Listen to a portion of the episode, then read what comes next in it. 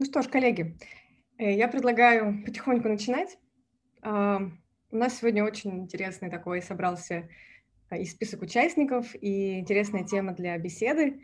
Мы сегодня, как вы знаете, будем обсуждать э, и презентовать книгу, которую подготовил наш коллега и эксперт лаборатории геймификации Сбера Александр Витушинский. Я коротко представлю его. Вы, конечно, многие уже его знаете. А, он человек, э, одаренный во многих смыслах слова, и его идентичность можно, наверное, больше описать как философ. При этом он такой сотрудник философского факультета МГУ, и не где-нибудь, а на кафедре антологии теории познания для тех, кто учился на философском факультете. Ну, мне кажется, им понятно, как это. Вот. А, Александр является преподавателем школы дизайна также в Вышке, не НИУ на профиле геймдизайн и виртуальная реальность, и э, также в Институте бизнеса и дизайна по геймдизайну. В общем-то, неудивительно, что он является экспертом нашей лаборатории, потому что соединяет в себе очень много разных э, компетенций. Но сегодняшняя наша встреча посвящена его книге, которую он писал, и он поподробно расскажет о том, как вообще возникла эта идея, как э, зарождался замысел. И, э, кроме того, мы обсудим какие-то основные базовые идеи. И я не буду эти темы перечислять, они у нас появятся в процессе э, доклада, и разговора. Но я еще хочу представить двух, как минимум двух участников, которые сегодня активно а, будут участвовать. Это Иван Ткачев, эксперт лаборатории геймификации, и а, исполнительный директор, попрошу заметить, и Александр Суслов, а, тоже наш исследователь лаборатории, который работает еще и в Вышке, Высшей школе экономики на а, геймдизайне. Итак, надеюсь, я ничего не упустила. А, меня саму зовут Валерия Маркина, я также работаю в лаборатории геймификации, а, занимаюсь исследованиями. Предлагаю постепенно начинать, предоставляю слово Александру. А в целом вся наша встреча, несмотря на обилие участников, довольно неформальная. Мы общаемся здесь об играх, о том, что нам интересно, об истории, о трендах. И, пожалуйста, пишите вопросы, и в чат в Zoom, и в, на YouTube. А, мы здесь в вполне дружеской атмосфере. Пожалуйста, Саша. Да, спасибо, Лер. Э, всем привет. Очень радостно всех э, видеть. Я тогда сразу, наверное, перехвачу экран вот, э, и включу такую... Так, сейчас тут интерфейс уберется, чтобы я на полный экран его раскрыл. Так. Вот, э, да, это первая презентация, причем такая презентация предварительная, да, но мы действительно подумали, то есть книжка актуальна, ну, если угодно, материально, да, еще на прилавках э, не лежит, да, она появится там уже э, в конце января, начале февраля, как, по крайней мере, меня заверяет издательство.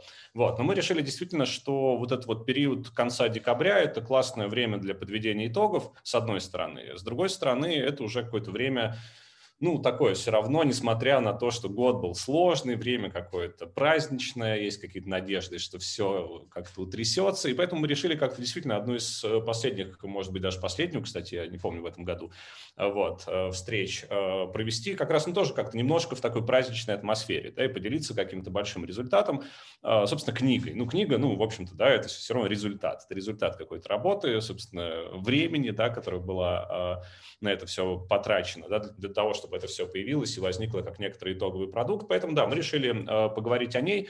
Э, и в этом смысле это первая такая предваряющая презентация. Не думаю, что последняя, да, ну, в смысле какие-то наверняка, может, особенно когда там, я не знаю, что будет в следующем году, может, и послабления какие-то снимут, и тогда наверняка какие-то городские презентации в том числе будут, если кому-то вдруг будет интересно, потому что сегодня я не буду читать лекцию, да, то есть это не такое мероприятие, где э, мы как-то собрались, чтобы я выступил, да, с каким-то там докладом большим, э, мы решили, э, вот продолжая такую начатую традицию вот, э, в одну из пятниц, тоже скорее прийти поговорить. Да? То есть я обозначу несколько тем, те, тех тем, да, те темы, которые меня волновали в процессе написания. Я о них очень кратко расскажу и, в общем-то, предложу э, о них поговорить.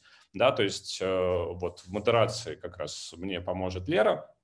Вот, в целом, да, это не такая сессия типа вопросы-ответы, да, где я как эксперт буду на эти темы отвечать. У меня есть некая авторская позиция, да, но, а, в общем-то, нам скорее интересно а, пообщаться, да, пообщаться на те темы, а, которые волновали меня, которые мне кажутся важными, да, и поэтому я как-то кратенько сейчас просто обозначу поле, и мы, в принципе, уже перейдем к такому, скорее, ну, разговору, да, разговору, а там уж, где будет нужно, где будут какие-то возникать вопросы, например, там лично ко мне, да, или каким-то деталям, связанным э, с книгой, там я, естественно, тоже буду готов на них ответить, если они будут. А так, в целом, мы э, собрались просто рассуждать, да, и поговорить о видеоиграх, потому что, как видите, название книжки «Игродром» пока а, под заголовок, что нужно знать о видеоиграх, игровой культуре и Game Studies. Там третий момент, он все еще под вопросом. Хотят, чтобы там было слово «философия» издательства, но как бы мы еще думаем, как это правильно подать. Но что нужно знать о видеоиграх и игровой культуре, это точно будет. Да? То есть книжка в этом смысле, а, ну, по сути, обо всем да, она в целом о видеоиграх и игровой культуре, и поэтому, в общем-то, у нас сегодня такой плацдарм, да, казалось бы, безграничный относительно того, о чем можно поговорить, э, и поэтому я вот сразу как-то немножко э, дополнительно расскажу о себе, но не дублируя то, что обо мне уже сказала Лера, а просто как-то представлю некоторый такой биографический срез, ну, тоже, чтобы было немножко, наверное, понятней, да, э, чем я вообще занимался, да, и как я, если угодно, до этого всего дошел, до того, что эта книжка, собственно, появилась. Э, а, да, во-первых, собственно, момент, да, важный, важный момент. Книжка выйдет в издательстве Бомбора, она наверняка вам знакома, наверняка вы видели эти книжки, вот, особенно те, кто интересовались видеоиграми. Бомбора где-то, наверное, как раз с 2018 года, наверное, начала очень активно издавать книжки, посвященные истории видеоигр, Э, в общем-то, исследованием видеоигр э, и даже там отдельно разработки бизнеса, связанному с, с игровой индустрией. То есть там, в принципе, сейчас уже, наверное, книжек, там, не знаю, 15, да, и понятно, что когда мы в том числе думали, с кем, да, э, стоило бы посотрудничать, чтобы книжка как-то не потерялась на общем фоне, да, мы, естественно, решили выбрать то издательство, которое, ну, как-то взяло на себя задачу, да, популяризировать видеоигры как ну, некоторый, некоторый сюжет, да, о котором можно и нужно говорить, нужно размышлять. Так что моя книжка книжка выйдет, э, собственно, в Бамборе. Насчет аудиокниги я сразу, да, вижу чат. Честно говоря, не знаю, надо будет уточнить. Вот, в принципе, э, некоторые книжки выходят в аудиоформате, со мной пока э, этот момент не обговаривался. Вот, так что просто, ну, опять-таки, да, учитывая, что книжку я не могу сказать, типа, мол, можно прийти в магазин и купить, да, пока я об этом не говорю, поэтому, да, 21 год, январь-февраль, издательство Бомбора, если кто-то прям заинтересуется, вот, то, конечно же, вот, э, можно будет э, потом за этим всем тоже проследить.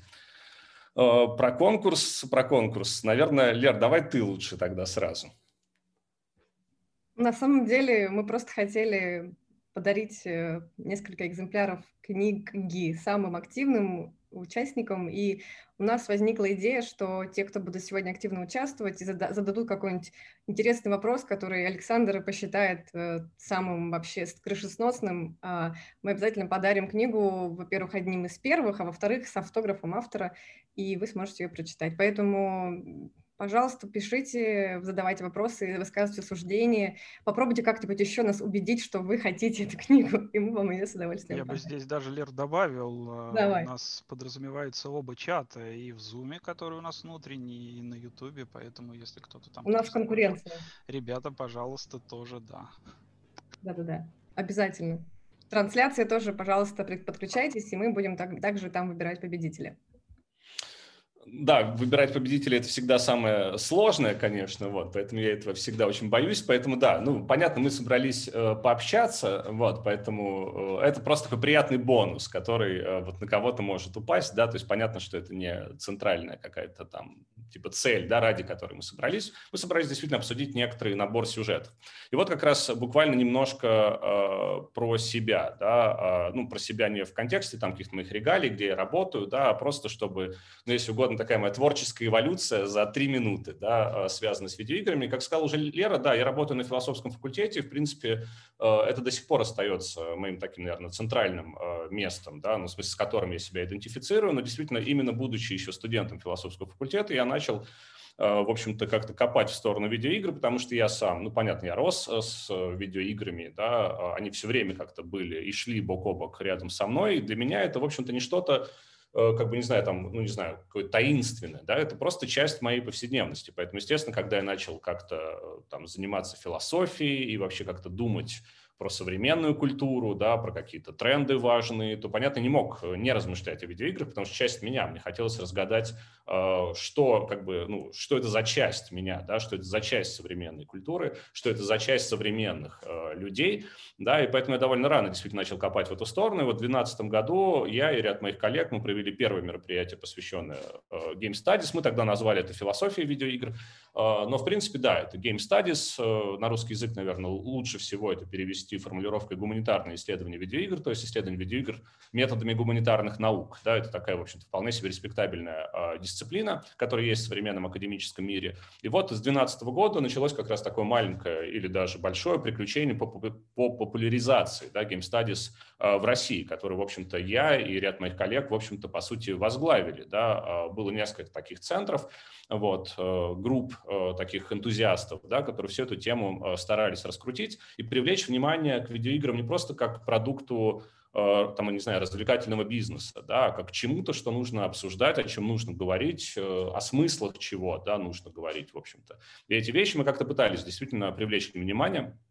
Вот, и это, наверное, первичное наше погружение в эту тему закончилось, такой первый был важной, первой вехой, да, если угодно, было был 2015 год, когда мы выпустили тематический номер журнала «Логос». Он э, в открытом доступе, как и другие, в общем-то, тематические номера э, российских академических журналов, которые мы за это время подготовили, э, по крайней мере, помимо «Логоса», это новое литературное обозрение в 2019 году. И вот буквально там в декабре вышла «Социология власти», тоже российский научный журнал, где тоже вышел отдельный номер по Game Studies, который я и мои коллеги по Game Studies э, готовили. И, в общем-то, в 2015 же году, помимо вот этого выпуска журнала «Логос», э, мы прочитали первый курс, да, то есть это академический курс, мы прочитали его в МГУ, это был коллектив авторов. Э, то есть, грубо говоря, вот наше первое какое-то погружение в эту тему в 2015 году, в общем-то, воплотилось в определенные результаты, да, такие материальные. Но понятно, что у этих материальных результатов были какие-то свои результаты, да, какие-то свои следствия, которые вызвались этой причиной. И, в общем-то, в 2017 году э, меня пригласили как раз читать курсы э, в школу дизайна НИУ ВШЭ, да, Высшей школы экономики и Институт бизнеса и дизайна. Оба профиля посвящены геймдизайну. Э, где я, в общем-то, читаю серию таких теоретических дисциплин, связанных с историей видеоигр, как раз теорией видеоигр, Game Studies, да, заходя немножко, в общем-то, в сторону концепции геймдизайна, да, то есть теории геймдизайна, потому что понятно, что э, как-то контекст так выстроился, что я очень активно стал в эту область тоже идти, потому что я, собственно, профессионально как бы теоретик-исследователь, да, и понятно, что вот как раз разбираться с разными фреймворками, методологиями, подходами геймдизайна мне тоже достаточно интересно, да, я как-то стараюсь это все суммировать, и, в общем-то, в эту сторону тоже активно смотреть.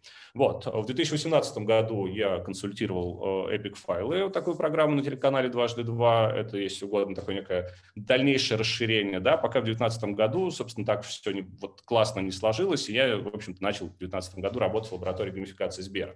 Что, наверное, лично для моей, э, в общем-то, какой-то да, траектории, естественно, являлось такой, наверное, являлся ну, своего рода не знаю, своего рода символ некой победы, да, признания э, вот той локальной, в общем-то, университетской инициативы, с которой, в общем-то, все изначально началось, да, привлечь внимание к видеоиграм, э, предложить говорить о них всерьез. К счастью, я вижу, что это сегодня тоже уже не какая-то местечковая история внутри университетов, да, в этом есть э, большой интерес, э, собственно, экспертиза, да, научная, академическая, в общем-то, во многих сферах нужна, и, в общем-то, геймдизайн, да, геймификация не исключение, поэтому это такая довольно важная штука.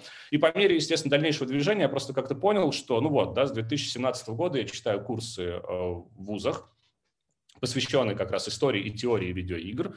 А, и читая их, я, естественно, начал понимать, что я сам как бы хочу уже выходить за их пределы, то есть мне в них как-то уже тесно, и несмотря на то, что курсы уже разрослись на три полугодия, да, то есть, грубо говоря, три полугодия я читаю каждую неделю по лекции, да, и это, как в общем-то, казалось бы, такой большой курс, мне все равно хочется двигаться дальше, да, и я просто понял, что самый лучший способ двигаться дальше э, – это, э, ну, как бы воплотить все то, до чего я пока что дошел, собственно, в книгу, к которой я смог бы апеллировать, да, для того, чтобы самому копать и как-то уже детализировать отдельные нюансы, отдельные темы, да, которые меня интересуют.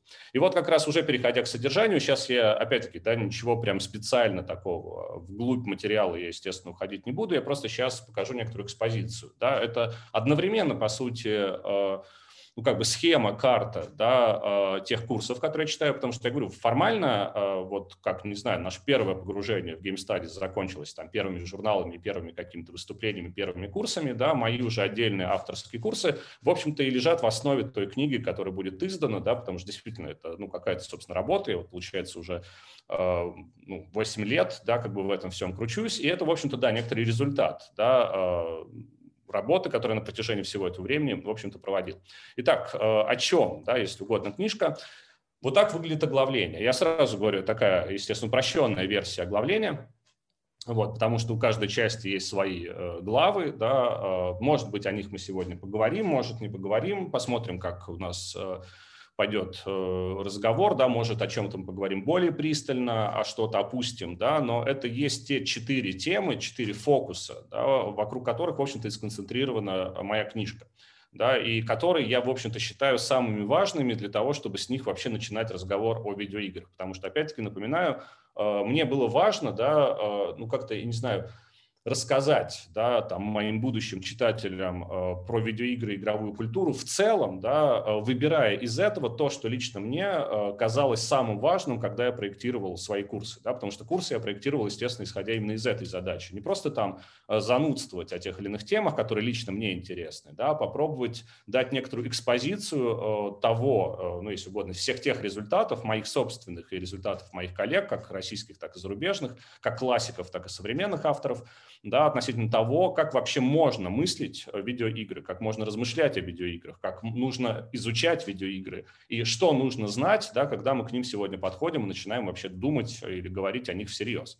И вот эти четыре части, сейчас э, я как раз каждую из них э, немножко раскрою, да, то есть вот первая часть – генеалогия э, видеоигр, вторая – история игровой индустрии, третья – обретение собственного языка, очевидно, да, это касается видеоигр и обретения именно ими, да, собственного языка, то есть отличного от кино, литературы, вот, других каких-то форм медиа, да, с которыми или рядом с которыми развивались видеоигры поначалу. И четвертая часть как раз академические исследования видеоигр.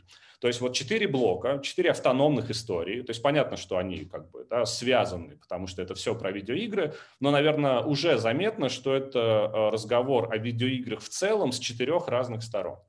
Да, то есть первый э, генеалогия видеоигр, ну понятно, генеалогия, да, речь идет об их истоке, да, исследовании э, того, откуда вообще видеоигры взялись, да, что это вообще такое. То есть, грубо говоря, это одна из таких ключевых тем, Э, наверное, она нуждается в отдельной книжке, как и все остальные части, но я говорю, моя задача была, собственно, как-то все это суммировать, да, и на таком достаточно общем уровне, я бы не сказал бы поверхностном, в принципе, достаточно глубоком, но без детализации, да, без прям вот совсем кропотливого какого-то анализа, вот, а именно вот как бы вот это целиком, да, экспозиция для того, чтобы действительно можно было вот, ну, как под заголовок говорить, да, все, что нужно знать о видеоиграх, игровой культуре. Конечно, это не все, но это то, что нужно знать для начала, если угодно, да, для того, чтобы эти вещи как-то копать глубже, дальше и так далее. То есть генеалогия видеоигр, здесь я пытаюсь ответить на вопрос, какое место и какую роль видеоигры занимают в контексте вообще истории и культуры игры. Да, потому что, понятно, игра э, – это что-то гораздо более общее, там, не знаю, пронизывающее буквально все, да, потому что, ну, понятно, видеоигры – это вроде бы часть э, развлекательного бизнеса в рамках современных цифровых технологий, а игра, она не только, да, не только, там, не знаю, а не только больше, чем там технологии цифровые или какие-нибудь еще, она в принципе больше, чем человеческая культура, да, потому что действительно все это еще, начиная с Йохана Хёйзинга, э, прекрасно знают, да, что э, животные играют э, и не нуждаясь ни в какой человеческой культуре, и в этом смысле игра – это что-то действительно гораздо более древнее. И в этом смысле вообще понять, да, какие вещи игровые воплощает видеоигра в себе – вот, это, естественно, некая задача, на которую я стараюсь ответить в первой главе. Да? То есть, опять-таки, какое место, какую роль видеоигры играют в рамках и в контексте вообще да, разговора об игре как таковой. Да? И здесь я проделываю такую, если угодно, ну, в кавычках, да, археологическую работу, стараясь э, как-то обратиться к максимально древним играм, да, и прочертить общую экспозицию того, э, как видеоигры исполняют, да, те э, какие-то обещания, надежды, фантазии, да, которые, в общем-то, были у людей, когда они играли, да, и в этом смысле, как именно это игровое начало воплощается на новом носителе в новом контексте. Вторая часть в этом смысле уже Окей, то есть первый, да, мы как будто ну, мы подводим некоторую точку, э, некоторую черту, да, говорим о том, окей, видеоигры занимают там такое-то место, да, э, в игровой индустрии в целом. Вот. Во второй же, естественно, я предлагаю разобраться уже, хорошо, а что с видеоиграми-то самими было? Да? Как, собственно, сама эта индустрия развивается? Сколько можно выделить этапов ключевых? Э, что является главной особенностью современного этапа, на котором мы находимся? Да? Вот эти вещи как бы отразить и тоже как-то прописать, да, на уровне некой модели, не на уровне просто набора кейсов, да, потому что каждая из этих частей – это, в общем-то, такое, такая систематизация. Да, то есть я стараюсь э, максимально системно подойти к этой теме и в этом смысле выявить некоторую логику, да, логику, которая пронизывает в целом игровую индустрию, чтобы было понятно, откуда и куда она, в общем-то, движется. А, в третьей части да, я немножко уже выхожу за пределы, собственно, индустрии, да, именно рынка видеоигр, и обращаюсь, собственно, к самим видеоиграм, скорее как культурным медиа, да, для того, чтобы ответить как раз на вопрос, а, когда именно видеоигры, ну, по сути, достигли э, собственной зрелости. Да, и этот вопрос является центральным для третьей части. А в четвертой части, естественно, да, я задаюсь вопросом о том, а, ну, потому что понятно, что, наверное, можно догадаться, что одна из черт зрелости видеоигр, да, это то, что видеоигры начинают изучаться в университетах. Это очевидно, так всегда происходит, да, то есть зрелость какого-то медиа э, связана, да, с тем, что о нем начинают, э, ну, типа, думать люди, э, чья профессия, да, если угодно, и в этом и заключается, да, думать, осмыслять, анализировать. Вот в этом смысле э, в университетах, да, видеоигры начали изучать в конце 90-х, начале нулевых годов. И, в общем-то, с концом 90-х, э, сразу такой отчасти спойлер, я и связываю, в общем-то, вот этот вот момент обретения собственного языка видеоиграми. Вот. И в этом смысле в четвертой части, да, так как я сам, в общем-то, представляю именно вот это академическое крыло, я стараюсь в общем виде ответить на вопрос, а что э, академические исследователи за это время, да, за те 20 лет, которые, в общем-то, GameStudies существует, сделали. Да, и в этом смысле, что важного, они, в общем-то, в разговор о, о видеоиграх э, внесли. Да, и там я уже предлагаю тоже отдельную палитру, связанную с, таки, с такой рефлексией над играми. Да, то есть, грубо говоря, вот эти четыре блока, э, какое место видеоигры занимают в контексте э, истории игры, да, какие этапы сама видеоигровая индустрия прошла да, за те там, 50 лет своего существования вот, которая она, в общем-то, существует. Да, в третье я стараюсь посмотреть более широко на видеоигры, как в целом на культурное медиа, да, и посмотреть, когда оно действительно достигает стадии зрелости. И четвертое, как, собственно, это медиа осмысляется, да, э, в тех средах, которые, в общем-то, этим профессионально и должны заниматься. Вот, в общем-то, четыре таких блока и, в общем-то, четыре вопроса, относительно которых я предлагаю нам сегодня поразмышлять, да, это, в общем-то, есть вот эти четыре э, темы. То есть мне интересно услышать э, ваше мнение, да, мне интересно услышать мнение э, других спикеров, э, может быть, какой-то и фидбэк э, тут э, им виднее, вот, э, что они готовы сказать. Но в целом, да, то есть вот эти четыре темы я и предлагаю сегодня э, как-то за них зацепиться. Мы вполне возможно, да, будем как-то обсуждать скорее какую-то э, одну из них или несколько, да, ну, собственно, те, которые вам интересны. Я здесь готов выступить да, э, с какой-то собственной экспертизой. Мои коллеги меня здесь поддержат и выступят, естественно, своей. Но я уверен, что среди нас много людей, которые э, тоже были бы готовы много интересного сказать. И вот хочется именно вот этот общий контекст здесь создать. Ну тогда на этом моя такая первая предварительная э, реплика, в общем-то, завершается. Спасибо большое, Саш. А, ну, получилось так фундаментально, хорошо. Мы задали сценарий, задали сцену. А, у меня есть э, тогда предложение, если есть какие-то уже вопросы или хотите что-то уже сказать, пожалуйста, пишите, поднимайте руки. И пока я хочу предложить Александру высказаться. Может быть, Александр Суслов, он читал отдельные части книги точно и знает, э, в принципе, обсуждал это с Александром. Мне интересно его мнение. В принципе, я не так, чтобы буду очень сильно модерировать дискуссию, но да. Ага, ага. Вот тут уже... Шуточки в чате. А, э, да, мы э, с Александром, вот как раз, э, мне кажется, это на стадии логосовских журналов, когда вот у него э, мысли, вот этот вот его путь э, проходил эту стадию, мы с ним обсуждали как раз генеалогию и отчасти генетику, потому что это схожие э, такие понятия здесь. А, ну и в том числе, как э, игры воспринимаются э, современным обществом в контексте искусства. А, мне кажется, вот как раз книга Александра здесь очень-очень актуальна, и а, она нам всем уже давно нужна, потому что последние лет 15, а, ну, с 2000-х годов точно, все носятся вот с этим вопросом «игры – это искусство». Почему это важно? Потому что с одной стороны, идет нарратив, э, мама запрещала сыну играть, он э, схватил топор и зарубил мать. Э, там всякие заголовки в стиле «заблудился в виртуальности», что игры – это там наркотик. И с другой стороны, есть вот эта академическая мысль, которая пытается в играх разглядеть новые, новые медиа, новый медиум и новое искусство. И Тут э, очень классно, что российская русскоязычная мысль не, ну, это не переводная мысль. Э, то есть э, Александр здесь выступает э, как мыслитель, который вот прямо сейчас в моменте находится, а не то, что все такие пообсуждали Делеза или там Дериду, прошло 50 лет, и тут такие русские нашли, наконец, перевод с английского и тоже начали Делеза обсуждать, потому что это очень актуально. А тогда как там в приличных западных домах это уже такое не носит.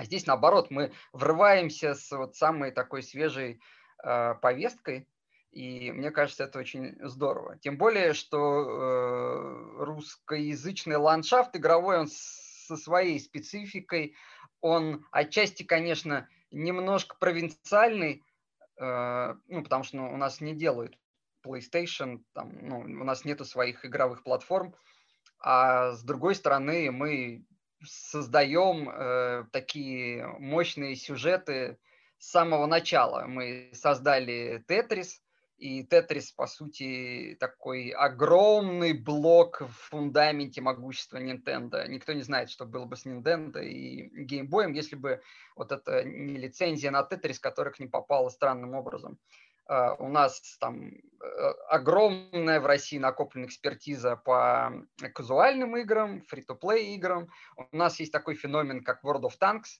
который носит абсолютно такой тотальный культурный характер. То есть нельзя приехать в какой-то там регион и не встретить э, таксиста, который не вкачал там из седьмого э, до, до максимума. Uh, и у нас есть игры артистические, художественные, такие вот, как вот делает Николай Дыбовский, э, не похожие ни на что. Таким образом, с одной стороны, э, Александр символизирует вот эту современную академическую мысль, которая подлинно современная, которая не идет за трендами, заданные там где-то в Оксфорде или в Сорбоне, а генерится прямо здесь на местах. А с другой стороны, мы я имею в виду вот российское игровое комьюнити, генерируют и проекты, которые тоже актуальны, потому что э, Homescapes и Gardenscapes это очень актуальный продукт, э, игры типа More Utopia и World of Tanks это тоже очень актуальные продукты, каждый по-своему. Поэтому э, Тут положен какой-то вывод, но у меня нет никакого вывода, кроме общего такого позитивного впечатления, как здорово, что все это происходит. Э, вот э, лет 15 назад все было гораздо хуже. Было ощущение, что мы всегда будем сидеть в этой холодной степи, а, и нам будут какие-то пиратские игры переводить сюда. А теперь э, мы можем, наверное, себя чувствовать даже с большим комфортом, чем, скажем, какое-нибудь итальянское или испанское сообщество, где и вроде бы исследований нету таких масштабных, но я, правда, не следил, но мне так кажется. И игровых продуктов тоже э, нету. Слушайте, ну давайте я на этом, на этой хорошей ноте тоже включусь в разговор. Я, наверное, немножко, как это, побуду человеком, который немножко э, попробует начать не со стороны ребята-преподаватели, ребята и философы, и геймдизайнеры, геймдизайнеры, и все в одном. Я больше с точки зрения, конечно, более простого, наверное, взгляда игрока сейчас попробую сказать. И обращу внимание на один момент. Вот вы уже видели, во-первых, что в чате мы сразу начали с одной очень хорошей отсылкой на замечательный сериал «Вавилон 5». А, и это очень интересный момент в плане того, что я удивлен, что мы начали именно так. Мы пошли не впрямую, а вот с какого-то, ну, наверное, пласта знаний, э, которые есть у людей мы все думаем о разных каких-то вот у самого у меня так примерно устроен мозг. Э, я где-то однажды у хороших достаточно ребят, у одних подкастеров услышал такую фразу, что э, вот наше современное поколение, оно мыслит, э, назовем это простым словом, мемами. То бишь мы очень быстро вспоминаем какие-то отсылки, какие-то интересные моменты.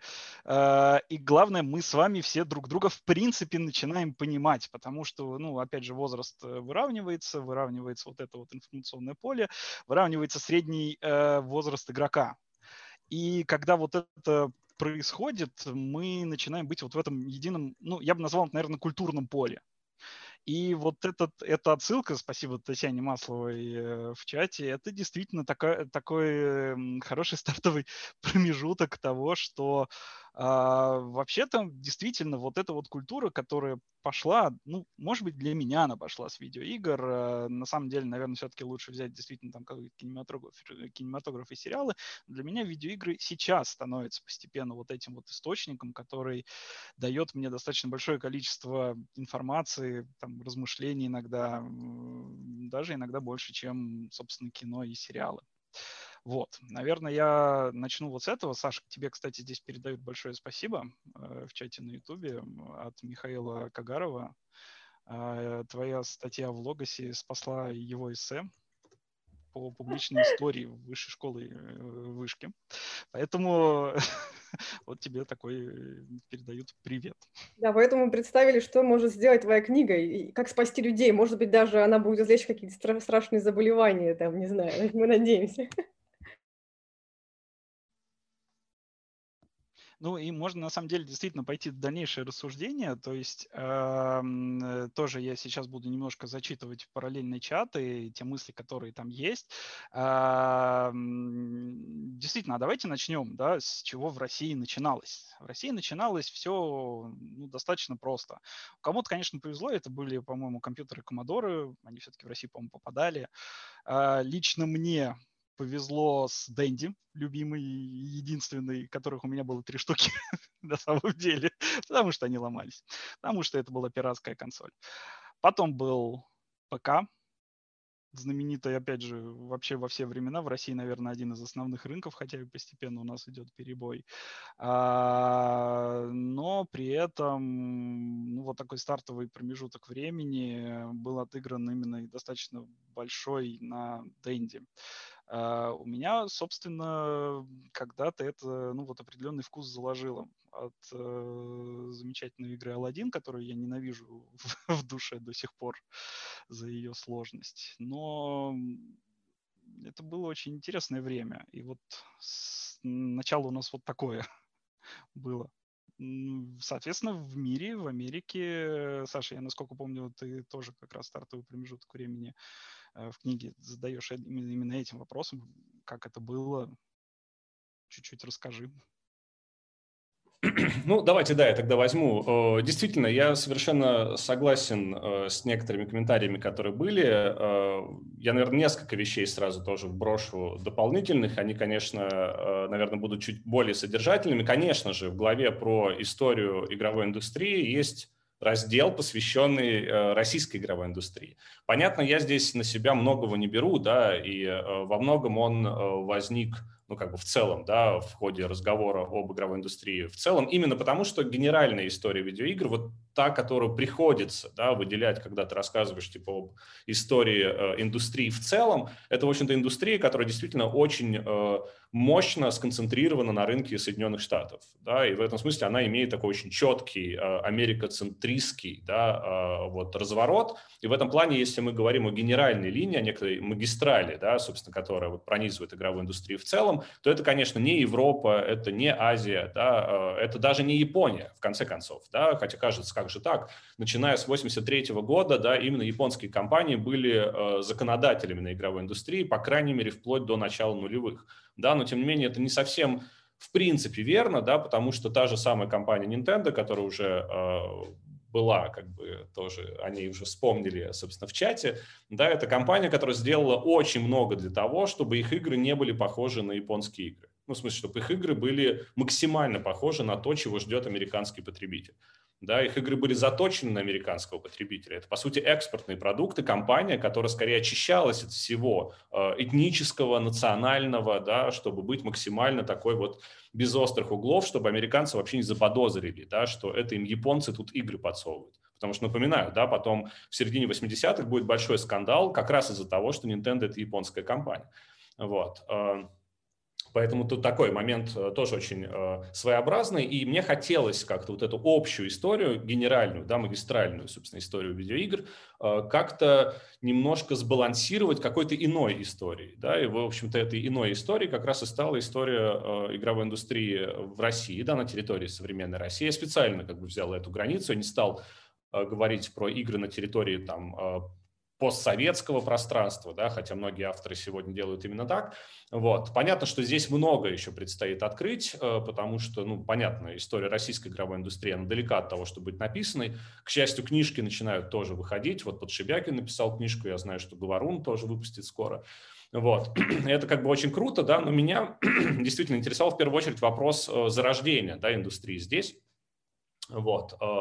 Собственно, территории современной России, потому что мы вот э, вспомнили действительно э, про Тетрис, и я думаю, честно говоря, это один из таких э, поворотных моментов, потому что, с одной стороны, и вообще, да, вот советская школа разработки видеоигр, это тоже нуждается в таком отдельном каком-то фокусе. Собственно, социологии власти в журнале, который мы недавно выпустили, есть статья, которая посвящена попытки, первые попытки, если угодно, разгадать, э, ну, какой-то, не знаю, код советского геймдизайна, да, потому что действительно, когда мы думаем про типа российские игры, мы вспоминаем обычно те игры, которые, по крайней мере, претендовали на то, чтобы быть крупными проектами. И часто о смерти игровой индустрии в России тоже говорили, э, когда в России перестали выпускать крупные проекты, при том, что индустрия никогда не умирала, и действительно успех на рынке, например, казуальных игр он э, ну, как бы показателен, да, он очень крутой, но с другой стороны, если мы посмотрим на все первые игры, которые э, появлялись, да, э, как раз на территории России, это все казуальные игры.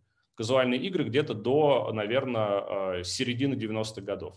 Да, в общем-то, когда, как считается, индустрия у нас, в общем-то, и появилась. Она могла появиться, например, в 80-е, когда Nintendo ну, не знаю, боролись за права да, на игру Тетрис, это же вообще удивительно, да, что вся индустрия, вся мировая индустрия боролась за права к этой какой-то, казалось бы, примитивной игре под названием Тетрис. Да, но э, Nintendo, собственно, смогла э, победить, а Академия наук, да, которая эту сделку провернула, э, не придумала ничего лучше, как просто положить деньги в карман вместо того, чтобы стать, например, или создать, по крайней мере, первую компанию лицензиата да, из Советского Союза, который поставлял бы подобные интеллектуальные, подобные интеллектуальные игры э, на консоли консоли от Nintendo. Понятно, что если, грубо говоря, в конце 80-х годов тогда, да, например, тот же самый Элорг в Академии наук стал бы, собственно, лицензиатом, игровая индустрия пошла бы вообще по другому пути. Да? То есть сам путь был бы совершенно э, иной. И в этом смысле та возможность, то есть те возможности, да, другие возможности для индустрии, которые здесь были, это, конечно, тоже отдельный интересный момент, потому что таких возможностей было три. Они все были зафейлены. Да? Сначала, собственно, как раз Тетрис, потом э, первой половине 90-х годов, да, когда э, сначала там с Дэнди была попытка, которая тоже не удалась, потом попытка с локализаторами, которая, к счастью, уже потом, да, как примерно э, CD Project Red превратилась, да, там в наши э, первые студии, которые начали выпускать что-то крупное и важное.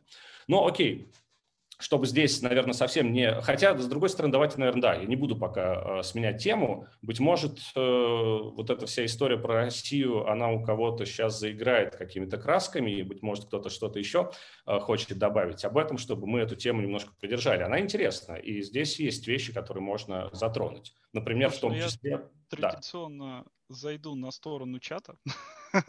И в чате здесь очень интересный момент. Э, во-первых, тебе Женя Русанов, видимо, передает привет. Япония разве не, ста- не штат США? Мы знаем о тех самых э, отношениях между японцами и Америкой. И, в принципе, это было действительно такой логичный, наверное, подход, особенно э, экономический бум японский, э, когда они пытались как раз-таки, ну, ну не стать штатом, но быть где-то близко, наверное. И дальше тебе очень хороший вопрос. А вот что ты вообще думаешь про, наверное, я его немножко перефразирую, э, какие в России-то крупные проекты мы, в принципе, знаем. Тут вот ребята попытались перечислять, действительно хороший достаточно список. Тут и Ил-2, тут и МОР, э, известный нам. Я бы сюда добавил космических рейнджеров, которых безмерно люблю. Э, герои пятый, знаю, что Нивел делал прекрасный. Мне когда-то понравилось, но, к сожалению, сердце мое занято героями третьими и трех с половиной версий. и куда же, куда же без них? Ну и вообще, давайте действительно посмотрим. Ну, потому что в России был, э, была попытка CD Projekt, я бы это назвал. То есть это была попытка от Акеллы, наверное, тире Фаргус, не будем об этом, стать э, вот таким же игроделом. И это были корсары. Точнее, вторая часть пиратов Карибского. Затем были знаменитые, да, тут тоже вот как раз ребята перечисляют Алоды, Вагнер и Князь. Это, ну, опять же, по российским меркам. Вот, к сожалению, мы здесь должны вот всегда, наверное, сказать вот это словосочетание. По российским меркам они были классные, мы о них помним, мы о них знаем, и они у нас очень в памяти всегда. Но на международный уровень вырвалось на самом деле не очень большое количество из них. Ну вот я, наверное, бы сразу добавил, дело же не столько в крупных тайтлах, хотя, конечно, тоже в них, да, просто вот если в целом мы пытаемся как-то, допустим, схематизировать первично, э, да, там историю игровой индустрии э, на территории, допустим, да, там современной России, то примерно, как я бы сказал, э, действительно первые какие-то, ну, знаете, есть такая тема большая, ее тоже очень любят, про советские игровые автоматы. Ну вот. Э, иногда ее относят да, к игровой индустрии. Это не совсем корректно, потому что за игровой индустрией действительно закреплен смысл скорее разговора все-таки про цифровые развлечения. Это наши 70-е годы.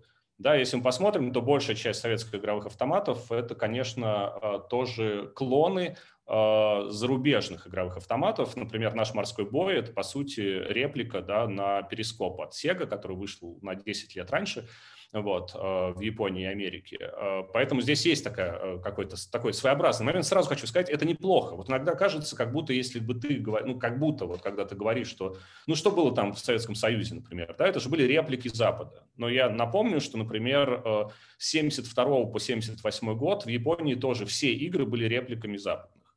Да, то есть вообще ничего оригинального не было, да, пока, собственно, Space Invaders вдруг неожиданно, да, совершенно. Тоже не то, чтобы игра какая-то прям радикально, да, э, иная. Она, в общем, ее легко достаточно разложить на игры, которые к тому моменту уже были на рынке, да, но она действительно дала некоторый новый импульс самой игровой индустрии, да, став самым крутым э, международным проектом. Из 78 года только, да, по сути, начинается история творческой, да, какой-то игровой индустрии, связанной э, с Японией, да, и японским геймдизайном. Поэтому то, что у нас начиналось с реплик, да, зарубежных э, игр, ну, в общем-то, в этом нет ничего плохого плохого. В 70-е мы копировали э, механические автоматы, в 80-е к нам начали постепенно, да, скорее уже в конце 80-х приходить действительно, ну, какие-то там, ну, иногда это были э, там пиратские копии, иногда это были оригинальные, если кому-то везло. Действительно, это даже несколько Atari у нас было, насколько я знаю, которые люди смогли откуда-то взять, да, это вообще отдельная э, интересная тема. Но, по крайней мере, да, у нас довольно много было ZX Spectrum, да, или Микрош, которые у нас собирали здесь, тоже будучи, ну, собственно, реплики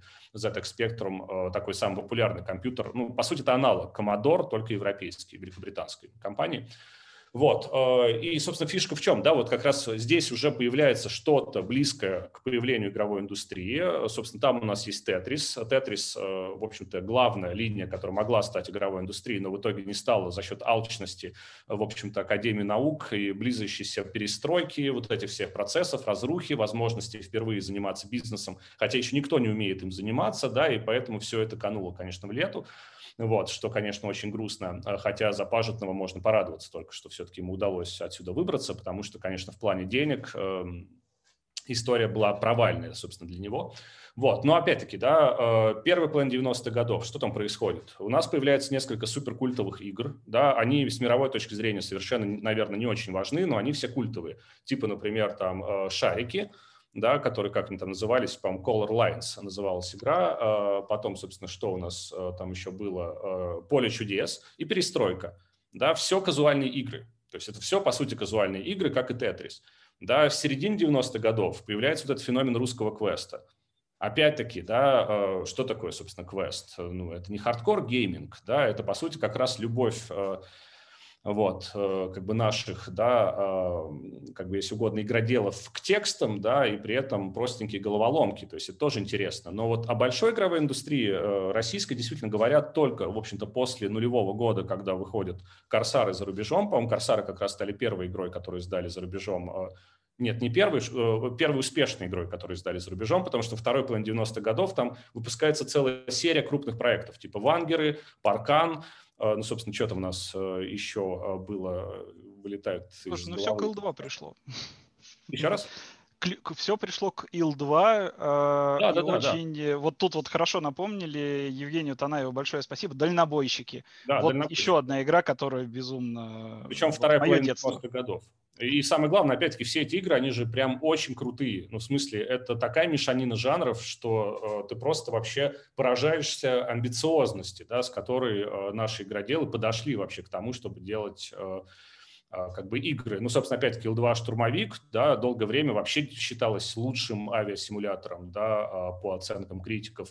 То есть в этом плане нельзя сказать, что что-то было сделано не так. Ну, понятно, да, что а, там вот это вот как раз вторая половина 90-х годов все как-то начало бурлить, с 2000-х все компании начали, в общем-то, издаваться за рубежом. Ну, понятно, там есть вот эта известная история, 2008 год, кризис, да, который, в общем-то, снова все это вергнул во тьму, да, и, в общем-то, выжили действительно только те, кто занимался дальше казуалками. Да? Понятно, что казуальный гейминг вот, вызывает какие-то вопросы. Я, кстати, может быть, тоже брошу. Я не хочу пока закрывать тему э, с Россией. Мне кажется, это классная штука, которую мы затронули. Классно, что ну, обсуждение да, об этом тоже э, в чате идет. Это само по себе достаточно важно интересно. Но в целом я просто действительно считаю, что одна из главных вещей, э, характеризующих, например, современный гейминг, это относительно казуальности как раз, да, это казуальный гейминг.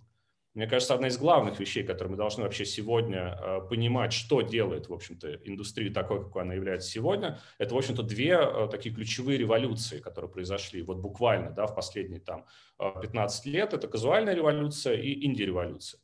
Да, революция связанная, ну, по сути, революция внутри разработчиков и революция внутри потребителей.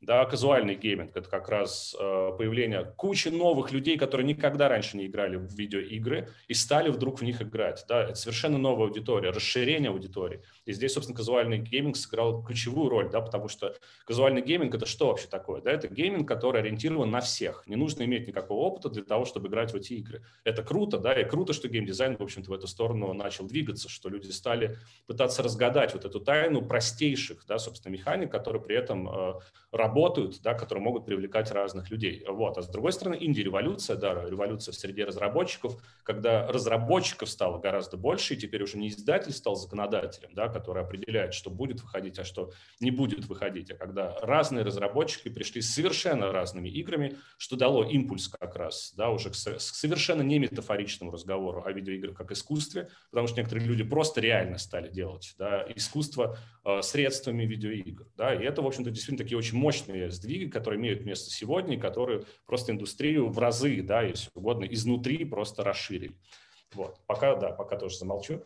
Ну, а. давайте немножко еще дальше продолжим, потому что тоже я опять, я, я буду голосом чата. Во-первых, э, да, Женя пишет, э, Русанов, спасибо тоже, L2 в дисциплине VCG, War Cyber Games, полноценно заходил. Поэтому это действительно такое большое ну, достижение. И Михаил Кагаров еще раз в чате на Ютубе. Мы видим, слышим, читаем, поэтому тоже передаем. А, зачитаю дословно. Не знаю, можно ли отсюда передать вопрос, но если, но есть ли надежда на Atomic Heart? А, как на толчок к возрождению крупных проектов в России. Своеобразный пример, что мы тоже можем красиво и богато. При этом я бы сюда еще добавил King's Bounty 2, это 1С, а, в который, честно говоря, ну, у меня очень большое сомнение в его в нем, как, собственно, и в Atomic Hearts. Но интересная тема. Это возрождение или нет? Потому что мы действительно наблюдаем вот такой casual гейминг в России, И совершенно, казалось бы, вот этот вот старт, который мы взяли с тем, вот со всем тем, что мы перечислили, это был хоть и по российским меркам, но AAA. А, это были крупные игры действительно с инновационными механиками, комбинациями. Да, я согласен с тезисом, что дальнобойщики опередили свое время. Это, наверное, действительно одна из, один из лучших примеров, когда симулятор экономически пересекается с симулятором автомобильным. Причем в такой тяжелой достаточно теме, как э, симулятор грузовиков но потом есть вот определенная стагнация. Наверное, сейчас из наших вот именно российских студий я бы, наверное, выделил э, Сайберов, пи- питерскую э, студию Cyber Entertainment, по-моему, она или Interactive, я, к сожалению, не помню, э, которые ну, скажем так, они выполняют подряды от крупных европейских и американских издателей, но постепенно начинают делать что-то свое. Вторая студия, я сейчас, к сожалению, не помню, кто делает как раз Atomic Earths. Манфиш? А, да, Манфиш делает, да-да-да-да. И я бы еще отметил сюда создателей сетевого шутера. Escape from Tarkov? Да, да, спасибо, Саша, большое. Escape from Tarkov. Я так себя еще тоже на всякий случай выведу, а то меня там не видно. Вот. В общем, это надежда в каком-то смысле действительно возрождения. Но так ли это? А, Потому да, что там... у меня какое-то ощущение, что мы все еще в какой-то определенной вот средней позиции, ну не сказать стагнации, мы где-то в каком-то плато, на котором мы зависли. Назову это так. А, тут э, э, хорошо несколько тем было сразу затронуто, ну и в чате в том числе. Например, э, когда мы говорим возрождение, это значит, что раньше все было хорошо, а потом случилось все плохо, и мы можем вот это хорошо вернуть. То есть было какое-то величие но это величие очень непонятное, потому что мы под величием понимаем космические рейнджеры, ну, то есть очень-очень нишевая игра. Э, Герои Меча и Магии 5, которые являются, ну, э, это своего рода Дженнифер Лопес на э, день рождения дочери позвать. Потому что когда мне было там 35, Дженнифер Лопес была очень модной а сейчас мне там 67, и я думаю, что это очень актуально, это звезда. И еще туда можно позвать Тота Кутуни, например, и там что-нибудь это, Чиличита какая-нибудь, Фелисита. Вот все эти итальянцы в России. И э, вот русская аудитория, она именно так реагирует. Герои меча и магии 5, это же а, а, э, сверхбренд, ничего не может быть лучше него, только Fallout может быть более э, велик, чем Герой меча и магии но это э, обанкротившаяся серия от обанкротившейся компании, э, с которой Ubisoft ничего не знала, что ей делать, и искала э, подрядчика подешевле. Они не издавали на консолях, и середина нулевых – это такая вот культур, это культурный разлом, потому что весь вот то, что мы называем западной игровой разработкой, она, конечно, вся глобализована и связана она, конечно, вся консольная. AAA а, настоящий, он выходит там на PlayStation, или потом он мог выходить на Xbox, но он не может выходить только на ПК. В этом смысле э, Total War серия, которая, безусловно, великая, ее тоже тяжеловато назвать AAA продуктом. Э, точно так же, как и серию Крестоносца, например, от Парадокса. Да, они могут продать полтора-два миллиона копий, Э, Total War продается там э, номерные серии больше, но это все равно такая просто очень-очень большая ниша. А AAA э, это Skyrim, например, который выходит везде, в том числе там на умных колонках, на часах и там не, не знаю на, на каких еще штуках. И вот этот разговор, он вечный, просто у, у нас Э, в России так игровая индустрия странно устроена, что все время происходят такие очистительные кризисы, которые очищают все слишком уж качественно, э, срезают вот этот слой почвы э, до, до, до базальта. Потому что и был еще такой кризис 98 -го года, дефолт, и до него существовала тоже игровая индустрия, но никто не помнит, что там было. Э, это какие-то такие цари Акада там, и Шумера, и название вроде э, э, Электроклуб или Amber Interactive вообще ничего не говорят сейчас. То есть люди продавали игры в коробках вот таких гигантских по 60 долларов, 60 э, долларов в 97 году и 60 долларов в 98 году – это совершенно разные понятия. И вот э, вымерло все, что было до дефолта. То, что не вымерло, оно очень сильно изменилось. В 98-м Бука изобрела джевельную модель, когда игры продавались по цене болванки. И э, вот в итоге мы пришли к тому, к чему мы пришли. С одной стороны, русские компании стали получать очень много денег с местного рынка. С другой стороны, они получали очень мало денег, чтобы сделать вот этот рывок э, к миру, к глобальности. И, и это наложило отпечаток, потому что я могу продать гарантированно Петьку и Василий Иванович 8 в России – я очень с большим трудом смогу продать его на других территориях. Я поэтому не буду делать что-то, что я продам на других территориях. Эм, я знаю, что русские игроки проглотят Корсары э, 3, поэтому я не буду заморачиваться там с тестированием, с полировкой и отлаживанием этой игры. И, ну, там, мне хватит денег с русского рынка. И это, э, э, вот эта песня могла продолжаться до следующего кризиса, вот эти 10 лет до 2008 года, когда опять э, ну, русские игроки, во-первых, перестали уже терпеть, а во-вторых, пришел Steam и включил региональные цены. И вот эти все компании оказались просто не нужны. Они э, э, бесполезный продукт стали генерить. Они научились хорошо делать что-то посредственное, э, что русский игрок купит но когда вот эта посредственность, ее надо было уже перетаскивать в глобальный рынок, все сломалось. И да, выходом стала индустрия тогда еще не мобильных, а социальных игр. И с социальными играми, как и с флеш-играми, тоже в какой-то момент стало все плохо. И Россия была лидером по флеш-играм, это 100%. И все мы знаем, что флешу осталось жить э, сколько там, неделю, он, он, он скоро отключится, его уже в музей вытягивают все, всех этих масянь и все эти продукты. То есть мы постоянно э, попадаем э, в вот, вот, вот, вот, вот как в каких-то пророчествах майя, когда случается конец света и все исчезает. Из-за этого у нас не возникает вот этой преемственности экспертизы. Э, это одна причина. А вторая причина – это э, какое-то паническое вот, вот это желание, с одной стороны, заработать, а с другой стороны, не вкладывать много. Вот то, что Александр сказал про Тетрис, что Академия наук предпочла зафиксировать прибыль, так сказать, выйти в кэш, вместо того, чтобы проинвестировать. Это э, магистральный подход для нас. Это все так делают. Корсар и Акелла то же самое. Они вместо того, чтобы развивать серию из компании Bethesda, Bethesda была готова там, ну, вытаскивать корсары на абсолютно глобальный уровень, потому что на 2003 год никто не делал лучше море и корабли, э, чем вот эти русские ребята из Акелы. Но как-то не договорились.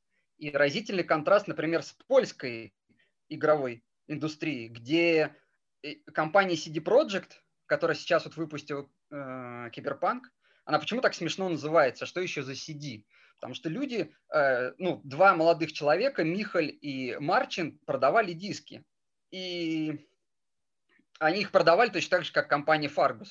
Не всегда, скажем так, они обременяли себя роялти и там лицензионными соглашениями. Ну, как, как когда. Э, вот. Потом они, конечно, легализовались, и на все деньги, просто бахнув на стол все, что есть, они сделали первого Ведьмака, который был довольно ужасный по мировым меркам, но по меркам Восточной Европы он был классным. И денег с Польши, России, Германии им хватило, э, чтобы э, э, занять, чтобы пойти в банк к инвесторам и сделать второго Ведьмака, который был уже получше, и потом сделать третьего Ведьмака, который вот был истинным AAA. Вот Ведьмак 3 – это настоящий AAA. Герой меча и магии 5 это только такой русский AAA, потому что когда мы сравниваем э, Герои 5 и там Шарики, конечно, Герой кажется великой игрой, как и King's Bounty. Потому что с King's Bounty то же самое. Это внутренняя разработка 1С, под которую взяли позабытую, очень старую уже э, лицензию, просто на которую кончились авторские права. Э, а, а, она была как три мушкетера Дюма, ну, пользуйся кто хочет, потому что права свободны. И, ну да, для нас это, конечно, великая игра, но для мирового рынка это инди-игра. И 1С это э, фактически инди-разработчик, потому что, ну, какие-то стратегии очень мило. А вот там есть французская студия Amplitude, она делает Endless Legends и Endless Space, тоже очень милые, хорошие стратегии. Вот в чем э, так сказать, наша трагедия, что вместо того, чтобы идти в банк рисковать всем, потому что CD Projekt рискует и с Киберпанком точно так же. Они сейчас, очевидно, балансируют на грани потери компании, потому что если будет сейчас групповой иск, то никто не знает, что произойдет с этой компанией. Но они на этот риск пошли, они опять вложили все деньги с Ведьмака в новый проект, который, который все обсуждают. А Герой Меча и Магии 5 это не тот проект, который все обсуждают. И я боюсь, Atomic Hearts это тоже будет не тот проект, который все обсуждают, потому что он тоже делается странно. Он не производит впечатление, что там люди горят. Поляки, очевидно, горят. А вот Мантфиш э, э, очень мало информации, и это обычно плохой признак. Поэтому, когда мы говорим о возрождении, э, не очень понятно, что мы имеем в виду. Скорее всего, нам надо говорить не о возрождении, а о создании.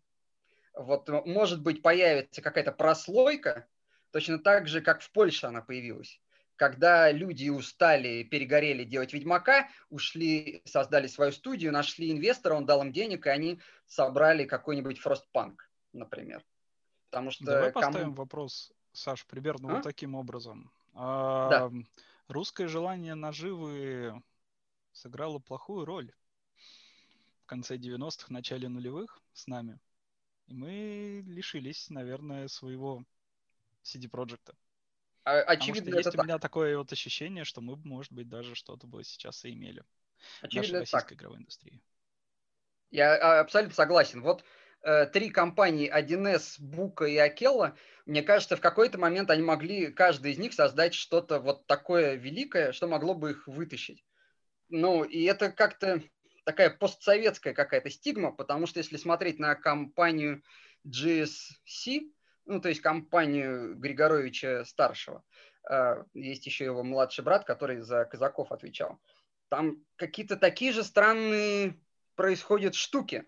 После релиза э, казаков вся, весь стратегический отдел распущен. Почему? Ну, не знаю. После релиза Сталкера все тоже почему-то уволены окей, там в какой-то момент э, про, команда программистов Сталкера проявила смекалку, утащила куски какие-то кода, и мы получили серию метро. Но это хорошая такая концовка. Э, это, э, э, это, это позитивный итог. Но и это, кстати, Украина. В Украине как-то попроще с этим. Видимо, потому что денег, в принципе, на рынке меньше, поэтому люди как-то инстинктивно э, ориентируются на экспорт вот то, что Александр говорил, что японские игры, они потому стали великими, что ориентировались на экспорт, вот, это, вот этой экспортной э, штуки в голове, это то, что нам очень долго не хватало. И это штука, которая вот только сейчас и приходит. В том числе и Cyber Interactive, я согласен, что это может быть один из потенциальных таких центров силы, потому что когда людям поручают э, делать э, Хала серию, это значит, что у них экспертиза очень хорошая. Согласен с тобой. Э, давайте тогда, может быть, немножко двинемся дальше по нашему такому списку вопросов и затронем очень интересный второй вопрос, к которому мы постепенно подходим. И вот ребята тоже во, в чатике в Zoom я сейчас читаю как раз. Эм, давайте так, назовем сначала вопрос. Звучит он примерно следующим образом. А какие, в принципе, как вы считаете, шаги прошла к настоящему моменту игровая индустрия, в принципе? Кстати, э, давайте сразу ремарку. А, ребята, кто у нас в Zoom, если вы хотите что-то сказать, как и на, в прошлый раз, вы это можете сделать в том числе лично. Пожалуйста, поднимайте руку, мы вас пустим в эфир и можете какое-нибудь э, свое мнение высказать обязательно. Просто напоминаем. Э, ребята, кто нас смотрит по YouTube, ну вот я ваш сегодняшний голос, надеюсь, мы в следующий раз решим и этот вопрос, посмотрим, каким способом вас еще подключить. Но если у вас есть какие-то вопросы, кидайте в чат, буду задавать. А под вторым вопросом мы как раз вот говорили о том, что какой путь сейчас прошла вот в принципе игровая индустрия, не только российская, но и мировая, потому что действительно мы, мы видим очень хороший пример э, CD Projekt э, развития, а с одной стороны, с другой стороны, погоня, наверное, за деньгами. Э, читал я где-то когда-то хорошее мнение, как мне показалось оно хорошее, что, кто знает, возможно, поляки погнались за ними именно сейчас, потому что решили все-таки, ребята, давайте заработаем. С другой стороны, я ее игрой провальной не считаю от слова вообще, и как бы есть очень хорошее подтверждение цифровое этому то есть там, по-моему, 13 миллионов проданных копий, и это уже с возвратами, как они считали. И как бы здесь очень большой вопрос, а провалилась ли она. Скорее всего, нет. Возможно, ну вот ты правильно, Саша, сейчас очень сказал. Единственное, что, наверное, сейчас может прямо э, ударить сильно по CD Projekt, это иски. Если действительно пройдут какие-то групповые иски, иски инвесторов, вот это их может затянуть. Это было очень такое, наверное, спорное решение. Ну вот давайте перейдем, наверное, все-таки, а какой путь индустрия прошла, потому что э, есть у меня еще одна очень хорошая цифра, которую я увидел вчера на всеми любимом сайте э, DTF. Э, там был очень хороший перевод статьи о вообще объемах денежных масс в игровой индустрии. А, о том, что сейчас уже, по-моему, доходность, если мне память не изменяет, э, за 170 миллиардов долларов перевалила. И игровая индустрия уже опережает и кино, и музыку, и спорт профессиональный в Америке. И это путь. Это путь, который мы идем, и вопрос, наверное, давайте так поставлю этот вопрос. А индустрия еще молодая? Или она все-таки уже вот, пошла дальше? Она уже выросла, возможно. Я, наверное, кратко здесь бы тоже сказал, и сразу там у нас есть желающие высказаться. Вот. Э, ну, если что, просто на всякий случай, чтобы мы потом э, им дали. Но там, я так понимаю, есть э, конкретный вопрос, он уже следующий, там в том числе про образование в области геймдева. Я думаю, это тоже тема очень важная, потому что насчет молодой индустрии, то есть в каком-то смысле она супер молодая ну, в каком-то смысле, да, что такое 50 лет вообще? Если мы берем вообще мировую игровую индустрию, да, начинает, ее история начинается в 70-е годы. Я, например, все время на этом и настаиваю. Ну, даже давайте я вот сделаю такой сейчас э, немножко хитрый ход. Верну, где у меня там презентацию. Ага, ага. Так, так, так, сори, вот. Видно же, да, правильно? Ну, короче, я надеюсь, видно. Да, все видно. Я все правильно включил. Ну, короче, вот, э, это вторая часть истории игровой индустрии. Э, годы я специально написал сейчас для удобства.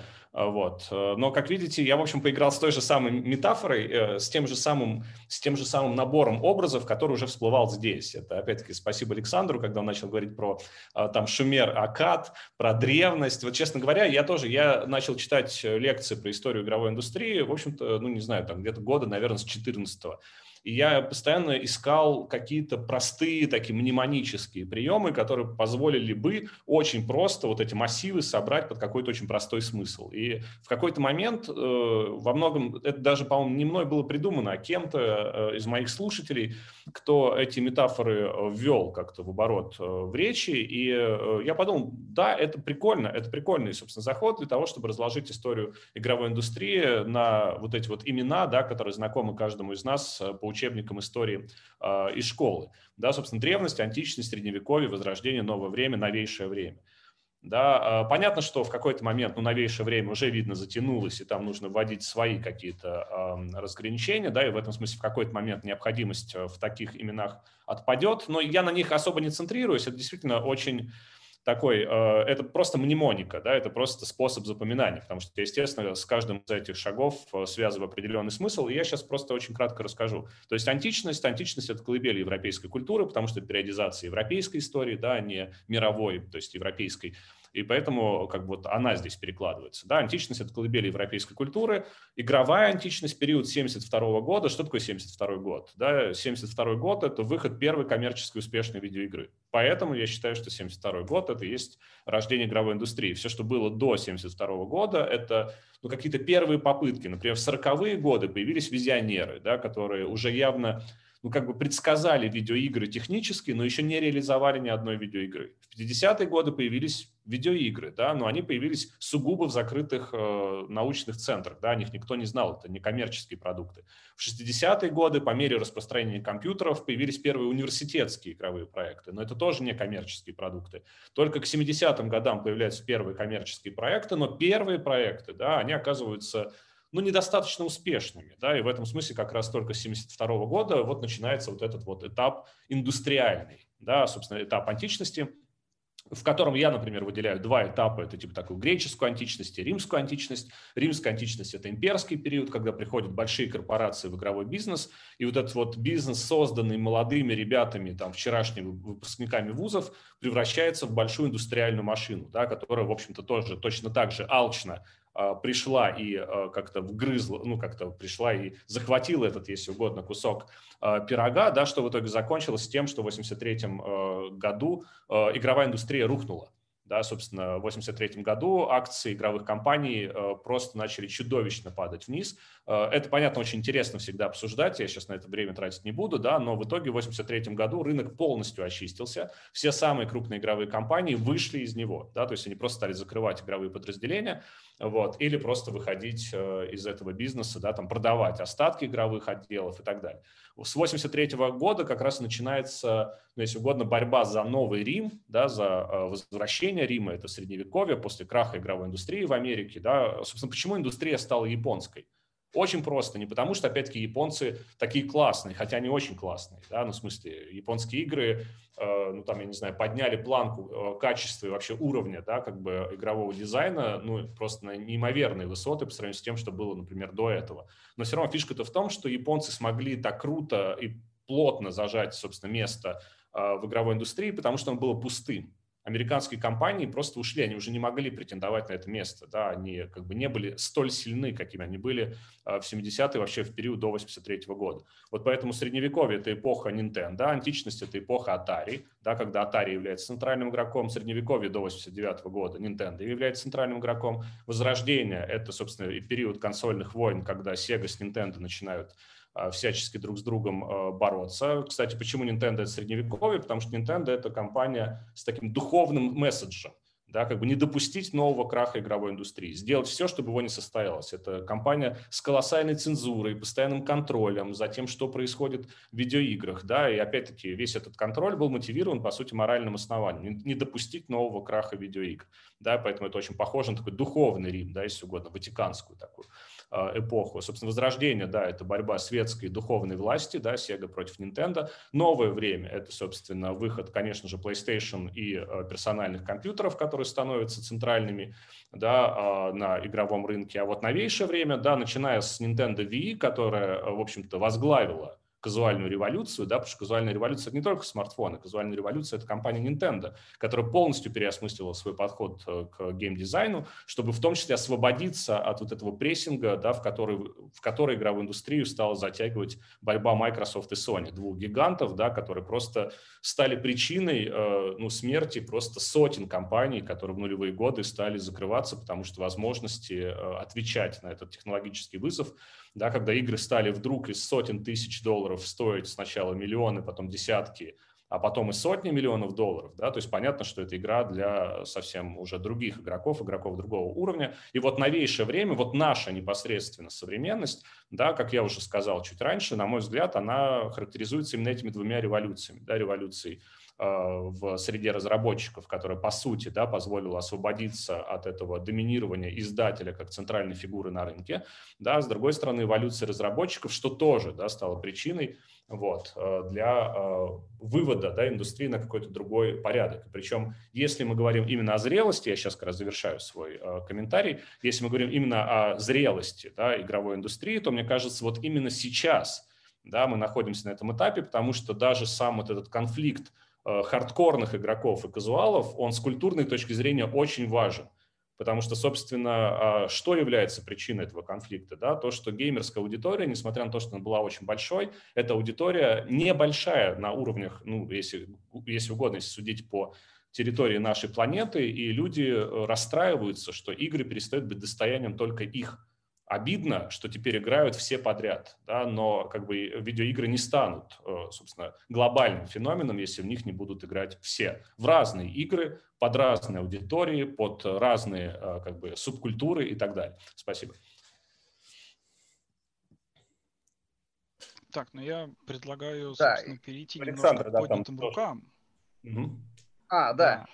Я просто хотел немного дополнить, что мне кажется, э, мы совсем недавно пережили новую такую революцию, смену э, исторической формации, и я бы это назвал революцией бесплатных движков. Э, вот с точки зрения разработчика, это важнейшая штука, потому что я вот сам как разработчик помню, например, 2010-2012 год, и, и сделать игру было очень сложно, потому что был нужен движок. Его надо было либо писать самостоятельно, а это значит команда там, ну, из трех человек точно, которые ничего не делают, только движок. То есть э, программную среду, в которой можно будет сделать игру. То есть в это нельзя поиграть, это можно как-то использовать. А, либо за большие деньги купить себе готовый какой-то продукт типа Unreal Engine, Quake Engine, э, Crysis и, и так далее. И это был барьер, это был входной билет. Э, то, точно так же, как э, с кинематографом. Невозможно любому человеку с улицы снять трансформеров, потому что это очень большой бюджет.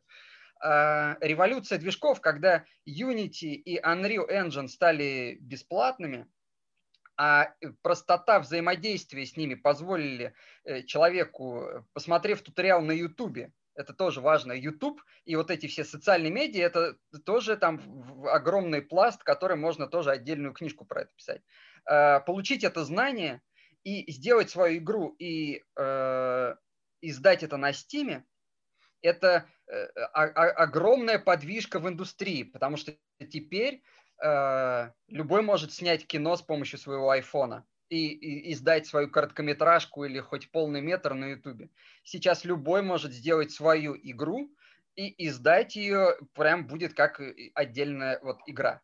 И это означает что? Это означает своего рода перепроизводство, потому что нету больше вот этой диктатуры японцев, которые там тщательно с лупой выискивают, э, нет ли у вас там какой-нибудь крам крамолы, и Э, это похоже на вот эти истории, когда Atari бетоном там и в пустыне Махавы заливали нераспроданные диски и картриджи. Э, тот, кто часто посещает площадку Steam, видит, как много игр там выходит каждый день. Э, to be more precise, 80 игр в день выходит на Steam. Это значит, что вот мы сейчас поговорим, и в мире станет там на пару десятков игр больше. Да, и в чате пишут, что много помоев, это так. Ну, как бы, э, поскольку любой может это сделать, то качество, а, оно будет падать. Оно будет э, не то, что прям намеренно плохое, э, просто оно будет распределяться равномерно на очень большую выборку. Тут своего рода опять начинается вот это разделение на людей, имеющих доступ к ресурсам, вот то, та инди-революция, о которой Александр говорил, она подошла своему, к своему концу.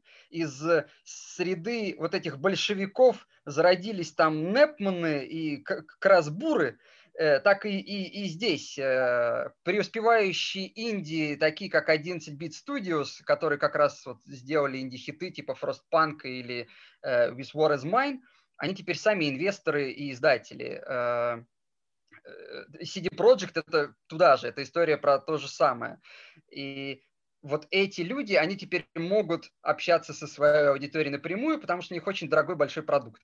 А те, которые были средними такими производителями, с ними происходит то, что и со всем средним классом происходит глобально. Он становится прекариатом, он растворяется в этой э, среде, э, как бы это сформулировать-то, low upper класс какой-то, который падает куда-то там на дно. То есть у нас э, остаются звезды, и 10 тысяч миллиардов э, независимых разработчиков, которые э, делают игру хорошую, совершенно отстойную, вот, вот эту помойную э, или там потенциально прекрасную, но они все имеют примерно одинаковую мизерную аудиторию. И это справедливо как для App Store, для, для платформы iOS, это еще более справедливо для Android, и это также справедливо для Steam, э, магазина Nintendo Switch и всех других платформ. То есть э, очередной этап явно заканчивается, и мы сейчас в 2020 можем, в принципе, э, уже ретроспективно на это смотреть и немножечко предсказывать, что будет в будущем. Давайте наконец-то Борису дадим слово. Да, и вообще, коллеги, включайтесь, да. Начнем с Бориса. Коллеги, здравствуйте. Спасибо за интересную тему в очередной раз. Я, к сожалению, подключился совсем недавно. Конец года, сами понимаете. А тут, блин, столько интересного. А, в записи прям с удовольствием посмотрю. А, вопрос такой, вот как раз логическое продолжение всего этого, да, то есть инди-революция закончена, уже нельзя там в Unity из каких-то бесплатных ассетиков а, клепать какую-то игру мечты, в которой можно грабить караваны и так далее, да, а, уже все-таки требуется ну, выдавать хороший качественный продукт. И поэтому вопрос образования. А, вот у нас на территории России, ну, все-таки, конечно, мягко говоря, не созданы такие же условия, как, например, там, в той же Швейцарии, да, либо в каких-то других странах, э, ну, точнее, Швейцарии, Швеции, да, э, где наиболее такие благоприятные условия для обучения, развития, продвижения своих игр. Много школ, э, там, Geekbrains, XYZ и так далее. А есть ли какие-то флагманы вот в этом направлении, вот действительно серьезные обучающие структуры,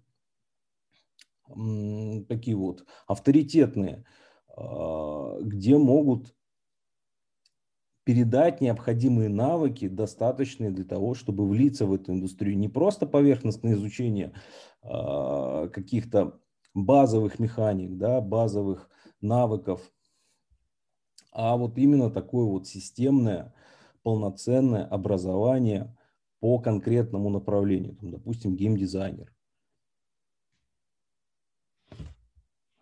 Ну, я думаю, к вам обоим, точнее, к Александру да. вопрос. Э, точнее, ну, как это действительно вопрос такой хороший. И заодно можем, наверное, про Game Studies как раз.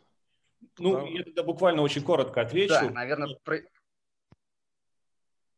Да, Александр?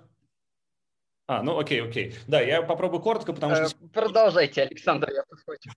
Да, не очень хочется просто подробно, да, ну, в смысле, эта тема очень большая, и она может тоже занять ну, прям очень много времени, чтобы в нее прям, прям погрузиться. Ну и не хочется здесь просто как-то, не знаю, что ли, к брендам отсылать, да, к школам отсылать. Вот. Э, я сразу скажу, что лично моя позиция, я, естественно, за а, высшее образование, ну, в смысле не за курсы, а за а, высшее образование, в смысле там бакалавриат 4 года, собственно, нормальное, ну, в смысле там растянутое во времени, да, потому что если действительно, если запрос на системность, а мне кажется, что действительно образование, ну, как бы выполняет свою функцию только тогда, когда оно как-то смотрит на это в целом, а не дает набор прикладных навыков, которые действительно осваиваются, в общем-то.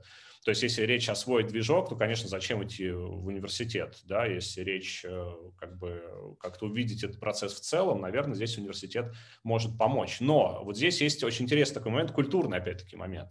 Вот отчасти, кстати, про Индии и корпорации я тоже буквально вброшу вот небольшую мысль, э, которую я, в общем-то, отстаиваю, в том числе в своей книжке. Э, я специально стараюсь не сталкивать Индии и ну, корпорации, да, потому что есть такой троп, что Индии это как бы такие вот как раз классные ребята, которые взяли, убили корпорации, освободились от них, э, указали новый путь для индустрии, а потом в итоге что-то пошло не так. Вот мне кажется, это вообще не про это, а просто большая индустрия, э, ну это известная тема, да, в начале нулевых годов как раз, ну как в начале, скорее ближе к там, к середине, к уже второй половине нулевых годов, реально в индустрии большой кризис. Да, потому что кризис жанров, все игры становятся похожими друг на друга. Это, естественно, результат как раз того, что игры стали стоить очень дорого, и из игровой индустрии начала улетучиваться новизна вот это вот ощущение, что вот этот вау-эффект, он начал куда-то уходить. И об этом стали писать журналисты, много, собственно, писали об этом.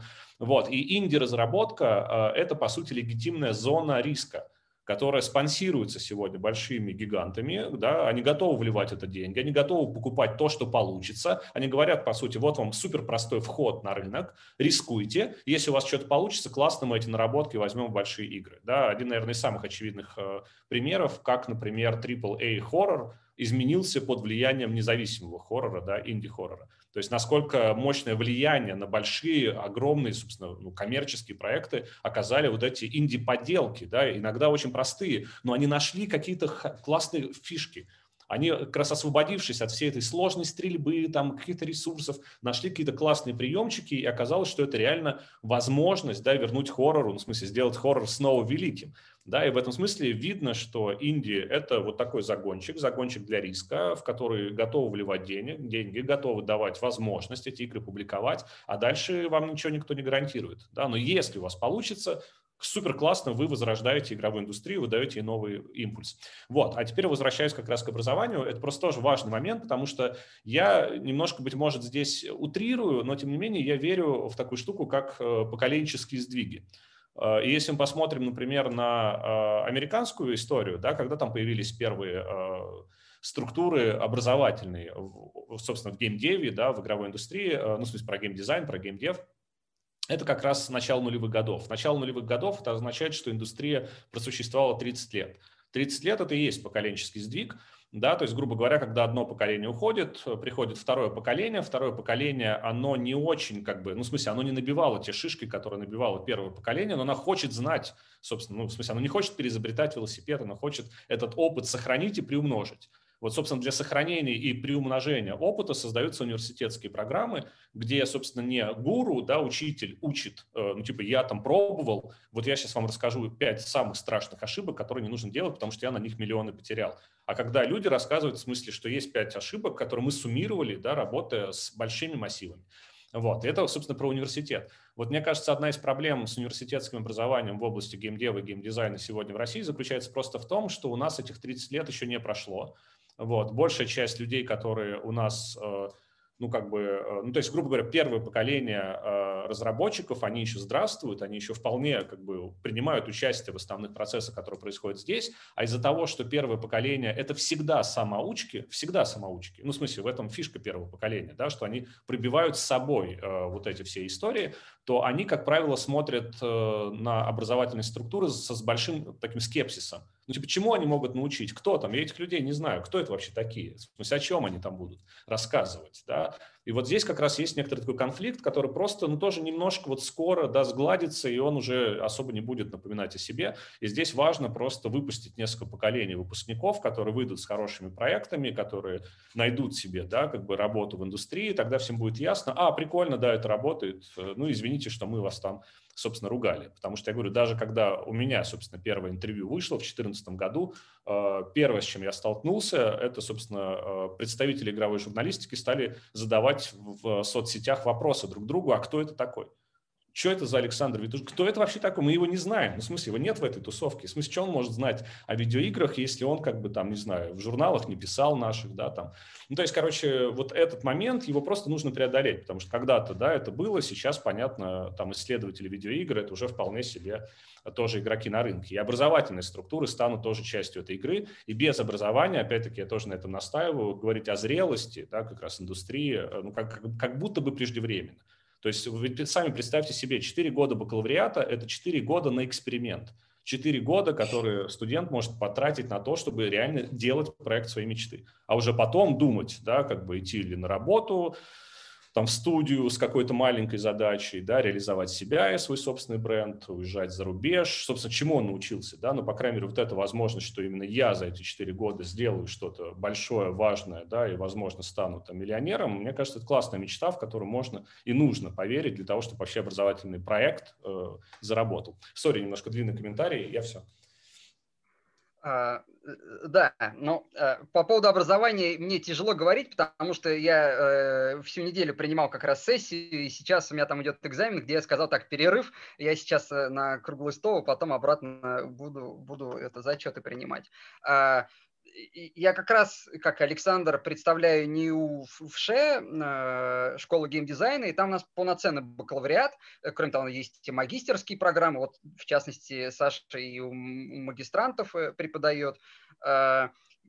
По поводу бакалавриата, где преподаю я, там именно как раз э, студент получает ну, максимально фундаментальное образование, то есть с точки зрения и сценарных каких-то э, штук, и с точки зрения изучения движков. И вот там за второй курс они создадут несколько проектов. Завтра они будут, например, нам сдавать мобильные игры.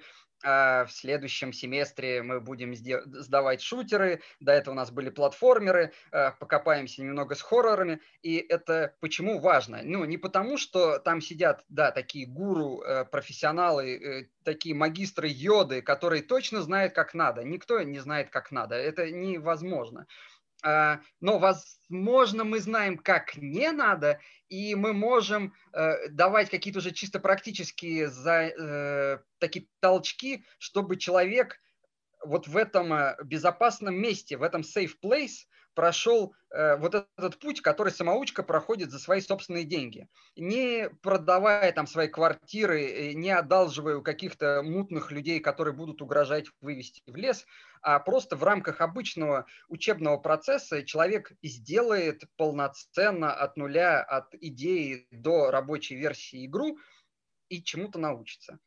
Раньше такого не было, поэтому, конечно, э, вот поколение самоучек – которое еще было перемножено на вот эти кризисы, которые этих самоучек вметали с э, рынка. Ну, то есть мы делали-делали ПК-онли игры, пришел 2008 год, нам говорят, ну, нам теперь нужны игры для социальных сетей мобил, мобильные. А, а я не знаю, я делал только космических рейнджеров, и все, я удален с рынка. Вот э, возможность делать игры, когда тебе от 18 до 22 лет, это а, а, огромный бонус. И я надеюсь, что да, вот этот поколенческий сдвиг, он у нас произойдет, и в какой-то момент просто мы, мы наплодим нормальное количество профессионалов.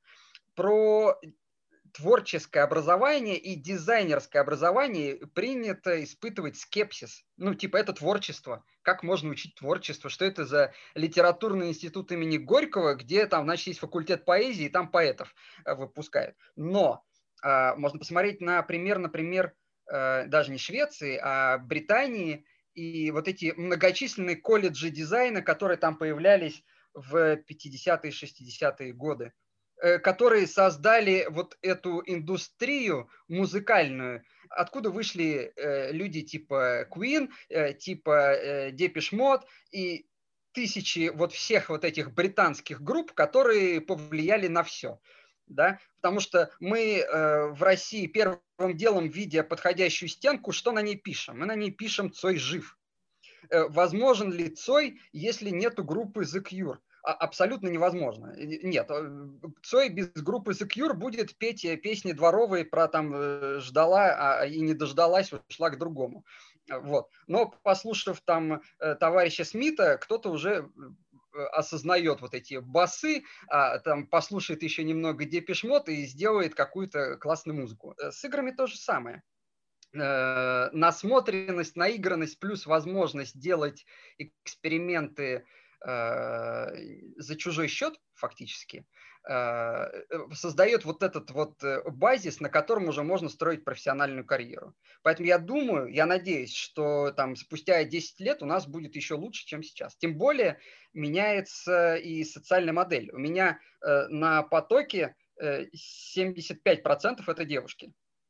И они не создают игры про котиков и там фей и э, казуалки. Это стереотипы, которые у нас сидят. Э, девушки вполне себе могут создавать э, боди-хорроры, э, какие-то там страшные истории про маньяков. Они могут создавать кооперативные шутеры. На третьем курсе там среди лидеров как раз вот проекты от девушек в очень серьезных жанрах. Девушка может лучше разбираться в серии Resident Evil, чем мы с Александром вместе взятые. Э, потому что у нее еще э, свежесть там, впечатлений, а мы уже там видим одни только тропы и штампы. Поэтому э, вот с точки зрения образования, я думаю, у, у нас все, если, может быть, не на уровне Швеции, но очень близко к нему. Там на 95% от э, Европы, я думаю, у нас уже... У нас, я имею в виду, не вышки, а вообще, потому что есть и Scream School, есть и XYZ, и, и я думаю, будут появляться новые компании, потому что это очень востребовано. Это экспортный продукт, э, который можно здесь, здесь в России делать. Э, экспорт – это вот то, что привело к процветанию Японии, возможно, и России тоже приведет к какому-то более или менее процветанию. По поводу э, инди-самоучек, которые сдвигают э, жанры, тут еще нельзя выкидывать за скобки модерское комьюнити. Вот в чате обсуждался PUBG и Dota. Это вот как раз другой путь, который тоже важен. И да, нам нужны профессионалы. Без профессионалов у нас индустрии не будет. Вот э, образование, оно поз позволит создать вот этот костяк вот такую какую-то будущую Activision, которая будет все это держать. Но еще нужны а, абсолютно сумасшедшие люди, которые будут генерить странные идеи, их должно быть много, и они должны двигаться маленькими шагами. Э, доту э, создали не творческим полетом мысли. Дота проистекает из игр 80-х. Э, Уилл Райт, который придумал SimCity, он фактически немного придумал доту. Э, потому что была игра про вертолетик, который ездил, э, убивал базу, а база сама себя достраивала. И Уилл Райту надоело эта простая игра, он сделал такой прототип, где только база без всяких вертолетиков. И потом подумал, что из этого можно сделать полноценную игру, получилась SimCity. Компания, которая делала игру про вертолетик, подумала, что база лишняя, и давайте поменяем вертолетик на полицейского робота, как в роботе полицейском. Э, получилась такая очень средняя, такая не очень успешная игра LA Police э, Force, как-то так она называлась, но где была одна из миссий, где, значит, три линии, там бегут такие неуправляемые, точнее, управляемые аишником бойцы, и какому-то игроку она так запала в душу, эта миссия, что он попробовал ее своими силами худо-бедно в движке Старкрафта воспроизвести. А потом опять сменилось поколение, какой-то игрок так полюбил эту карту в Старкрафте, что попробовал ее своими силами в Варкрафте воспроизвести. А потом кто-то подумал, что эту карту можно улучшить. И потом, и потом, и потом, и появилась Dota, League of Legends и так далее. И с PUBG то же самое. Э, это мод на, извините, еще Flashpoint. Очень старая, очень древняя и очень, очень невероятно сложная игра. И человек просто хотел делать э, э, игроизацию э, королевской битвы э, фильма с Такеши Китана. И он ходил с изда... к издателям с этой идеей, все крутили пальцем, потому что это бред какой-то, 100 человек друг друга пытаются убить, какие-то японские дети. Э, и он сделал мод на Army Assault, и потом какие-то корейские инвесторы в это поверили. Э, и потом Epic увидел ну, потому что движок использовался тот же самый, что это, в принципе, фишка, и сделали вот свой Fortnite.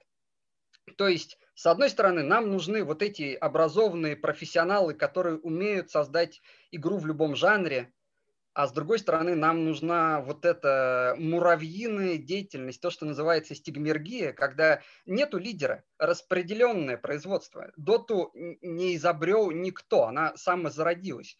Там можно попробовать найти персоналию, часто называют айсфрога, но это не автор доты. Это просто один из активистов, э, кто там доделывал, кто э, э, говорил, ну давайте теперь вот это синее перекрасим на зеленое. Вот его какая роль. И создается абсолютно новый жанр э, стихийно. Но эта стихия невозможна без чего? Э, без э, Warcraft 3 и его очень сложного и очень удобного с точки зрения UX и UI Э, э, движка и как бы программной вот этой среды. Поэтому тут вот два таких взаимосвязанных э, параметра, которые, как вот мы весь вечер толдычим, я надеюсь, мы в российской игровой индустрии получим. Спасибо большое за короткий ответ, как я просила. Всего лишь 20 минут заняло. А, ребят, вы молодцы. А, предлагаю поставить новый рекорд и ответить хотя бы за 5 минут на следующие вопросы. Кстати, да, мне было совестно, что мы вышли за пределы нашего времени, но я подумала, в конце концов, это запись, кто хочет отвалится, кто хочет останется, поэтому продолжим до 5, я думаю, продолжим. Пожалуйста, кто, коллеги, из вас первым поднял руку, вы можете мне напомнить? По-моему, готов Максим рассказывал, был, если Максим. мне память не да, изменяет. Пожалуйста. Максим, давайте, наверное, вас. Если еще он здесь. Благодарю. Да, да, коллеги, всем привет еще раз. Рад снова поучаствовать в ваших дискуссиях и иметь возможность задать вопрос. А, смотрите, я вот для начала такой небольшая вводная. Я как человек, который писал игры еще для Atari, Spectrum я, конечно, не застал, но на Atari еще писал.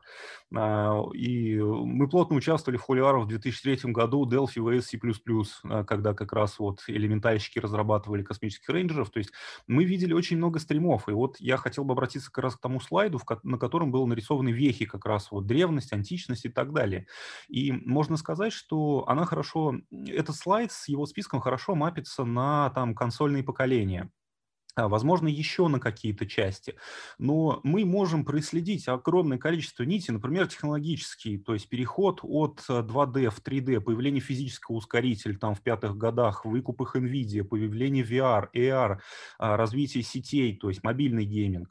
А, мы можем произвести какие-то жанровые проверки с точки зрения появления понга, платформеров. В 96 году мы получили IT Tech со своими шутерами прорывными. В 2000-х Westwood со своими стратегиями. В 2003 Blizzard с ее, соответственно, Warcraft и World of Warcraft и так далее.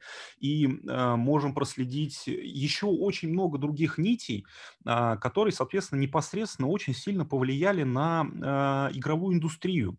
И вот у меня вопрос к Александрам, у которых, видимо, очень большой опыт, давно проводят исследования в этой области. А, какая наиболее влиятельная нить за всю историю была, потому что кто-то скажет, там, мне нужна была только графика, это вот чисто технологические плюшки. Кто-то скажет, вот у нас в, в России там были элементарщики, был ISP Lodge со своим Тургором, который действительно превратил а, жанр в искусство, то есть вывел на новый уровень его. А, и вот, э, вот таких влиятельных нитей, вроде технологических, жанровых и прочих, их было достаточно много. А, и вот какая наиболее, на ваш взгляд, была существенно влияющей на на, игровую индустрию нить тогда и какая скажется более всего в будущем как самая опасная, провокационная и, может быть, самая крутая, которая даст очень сильный толчок этой индустрии и вытащит нас из той стагнации, про которую говорил Александр, что сейчас засели инди, там упавшее качество, которое позволит нам, как э, в свое время изобретение железных дорог, сильно скакнуть в будущее по именно технологической части. Благодарю. Так, очень интересный так, вопрос. А, можно, Саша, пять минут? Да, да, да. Пять. Нет, Саша максимум две, все. Вот. Э, я постараюсь очень коротко. Да, вы абсолютно правы. Я вот вначале как раз об этом говорил, что действительно э, вот эта периодизация, она касается исключительно только магистральной линии. Магистральная линия, она, во-первых, с креном э, в американский рынок, во-вторых, она с креном в консольный рынок, потому что в Америке консоли занимают центральное положение, и это действительно ну, влияет да, на те какие-то общие ключевые, что ли, поинты, вокруг которых в итоге, как правило, строится вот типа общая мировая там игровая индустрия, да, а остальное, например, компьютеры до 90-х э, годов пребывали в тени консолей, несмотря на кучу очень интересных и важных э, игр 80-е годы, ну, то есть прям какого-то э, культурного значения большого, да, они как бы не сказали, они скорее его сделали и произвели уже потом, постфактум, по мере распространения уже компьютерных носителей, но это отдельная тема, которую нужно обсуждать.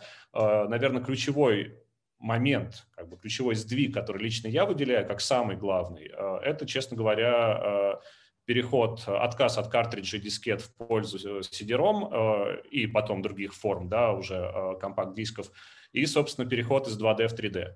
Это произошло э, и то, и другое в середине 90-х годов, и мне кажется, это в первую очередь повлияло на дальнейший общий ход развития игровой индустрии, потому что CD-ROM и 3D позволили компьютерам и консолям встретиться – а это очень важно, потому что до этого, по сути, у нас было две независимые школы геймдизайна или две философии геймдизайна, компьютерная и консольная. А тут они начали как бы искать точки соприкосновения, потому что технология, технологическая база оказалась, в общем-то, идентичная. Да, что у консолей, что у компьютеров. С другой стороны, компакт-диск – это возможность встречи э, собственно, игр и музыкальной индустрии, потому что именно оттуда компакт-диски пришли, и поэтому это студийная запись, озвучка и вот эти вот все штуки, которые очень сильно повлияли в целом на восприятие видеоигр как медиума. И, конечно же, CD-ROM, да, который э, стал э, и дал толчок для того, чтобы видеоигры наконец-то стали быть похожими на кинематограф, да, потому что до этого ни кат-сцен, Э, ни каких-то сложных постановок, э, очень мало текста, особенно если мы берем консольные игры. А, собственно, благодаря CD-ROM все это появилось,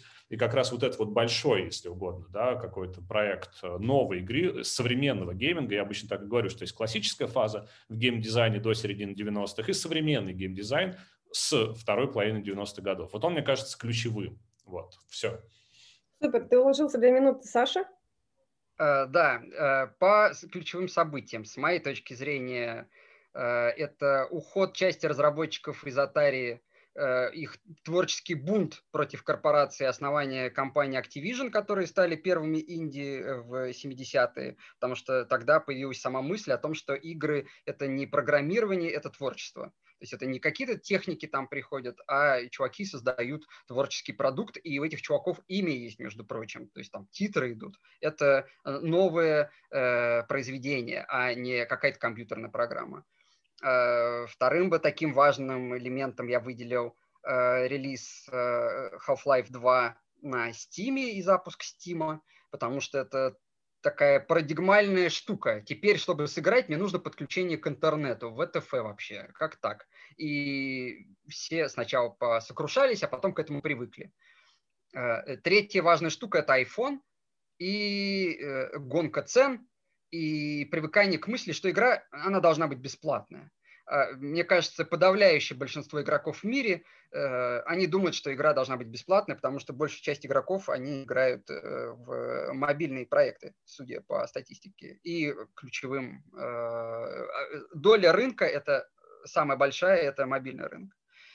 Эм, самая угрожающая интересная штука, это, наверное, Китай, потому что это огромный рынок и огромное влияние. Э, всем известно, как Китай влияет, там, например, на компанию Zara, когда там э, они указывают адрес своего отделения как Тайвань вместо Китая, и там э, требуют извиниться немедленно по всем каналам до 6 вечера пятницы, а всех виновных уволить или из тьма пропадает игра, где там, э, перевернув лампу, можно на текстуре увидеть Винни-Пуха, а Винни-Пух – это аллюзия на Э, китайского лидера, все время забываю, как его зовут.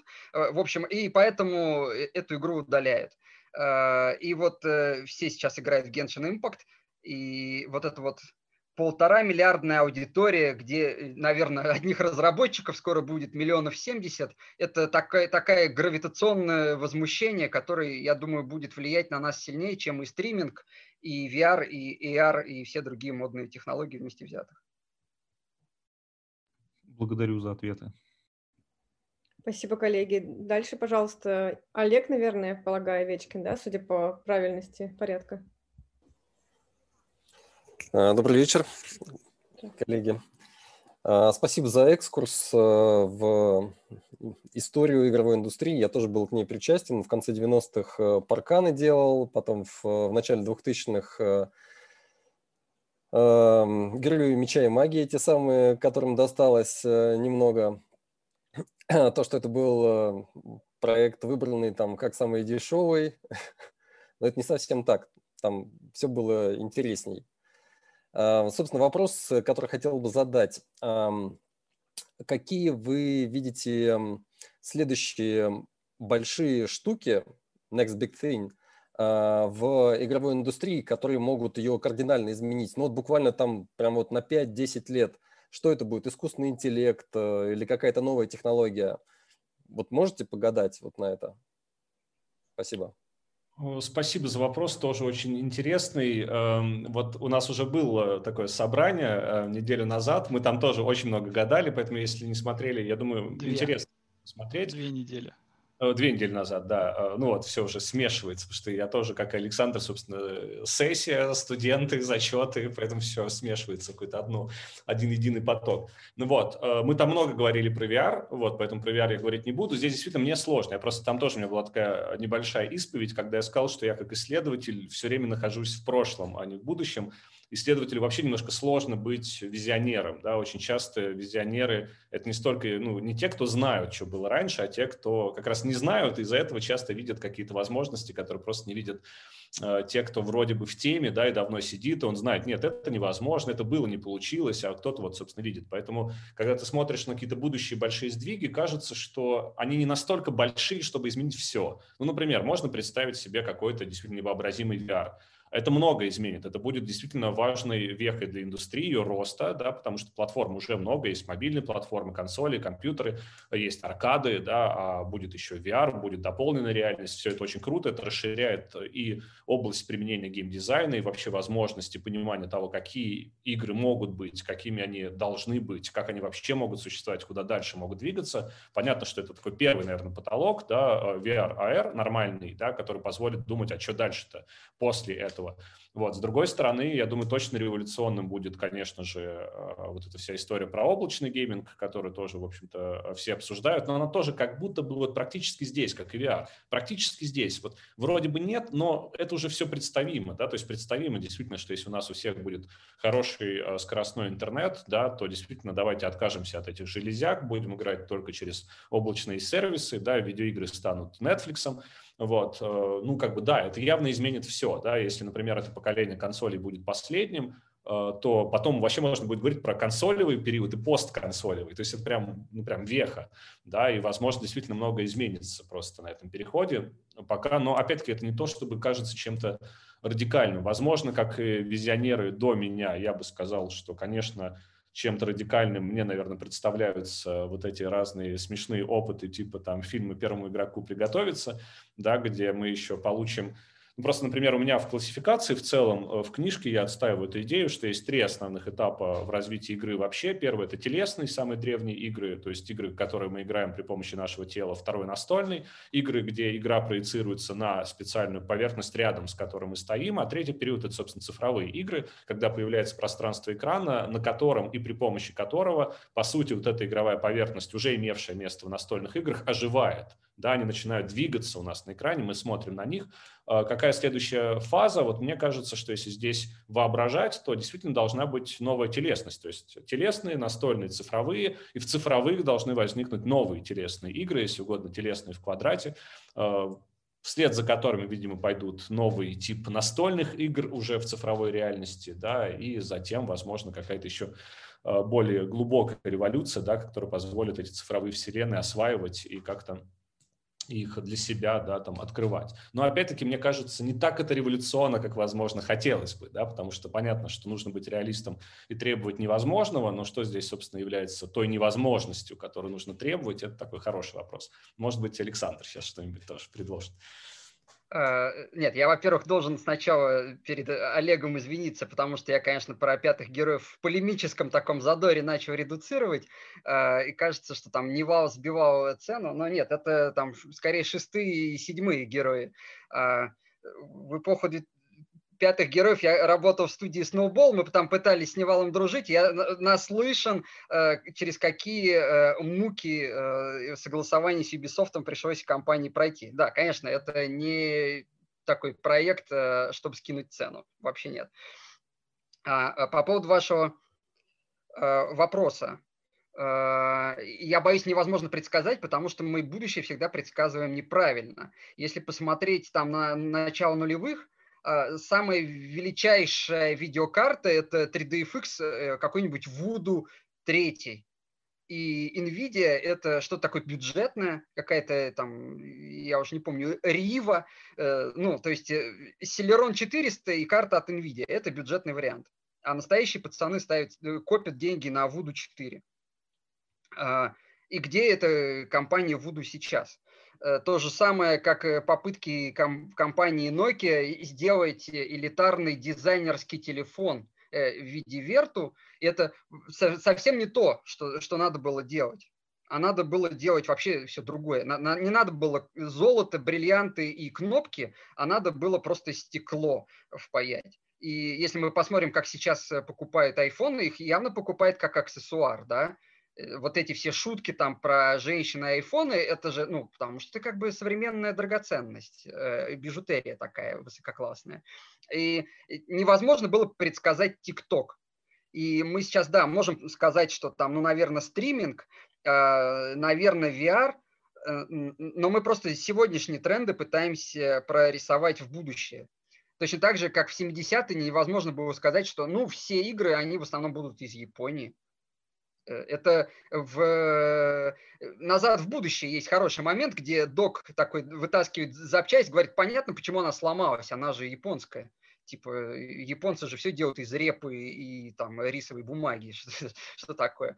А, то есть э, тут, если прям играть визионера, то надо выбрать какой-то абсолютно нереалистичный вариант – ну, типа какие-нибудь, например, химические игры, что игры начнут встраивать в вейпы, и там, правильно подышав каким-нибудь полипропиленгликолем, я буду погружаться в следующую Final Fantasy.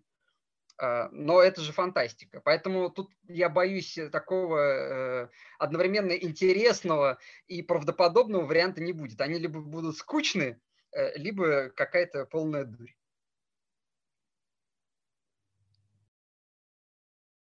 Спасибо, коллеги. Да, пожалуйста, Михаил, вы так долго ждали, и мы готовы вас услышать. Пожалуйста. Да, коллеги, добрый день. Спасибо за этот интереснейший экскурс. У меня на самом деле будет целых три вопроса. Вот, и небольшая предыстория. А, в свое время я тоже там принимал участие в разработке игр. Это Parallax Art Studio, мы делали 3D-шутеры. Вот, возможно, знаете, такая была в Питере. И я занимался продюсированием казуальных игр для женщин. Это Aberon Media, iPlay, тоже Питер.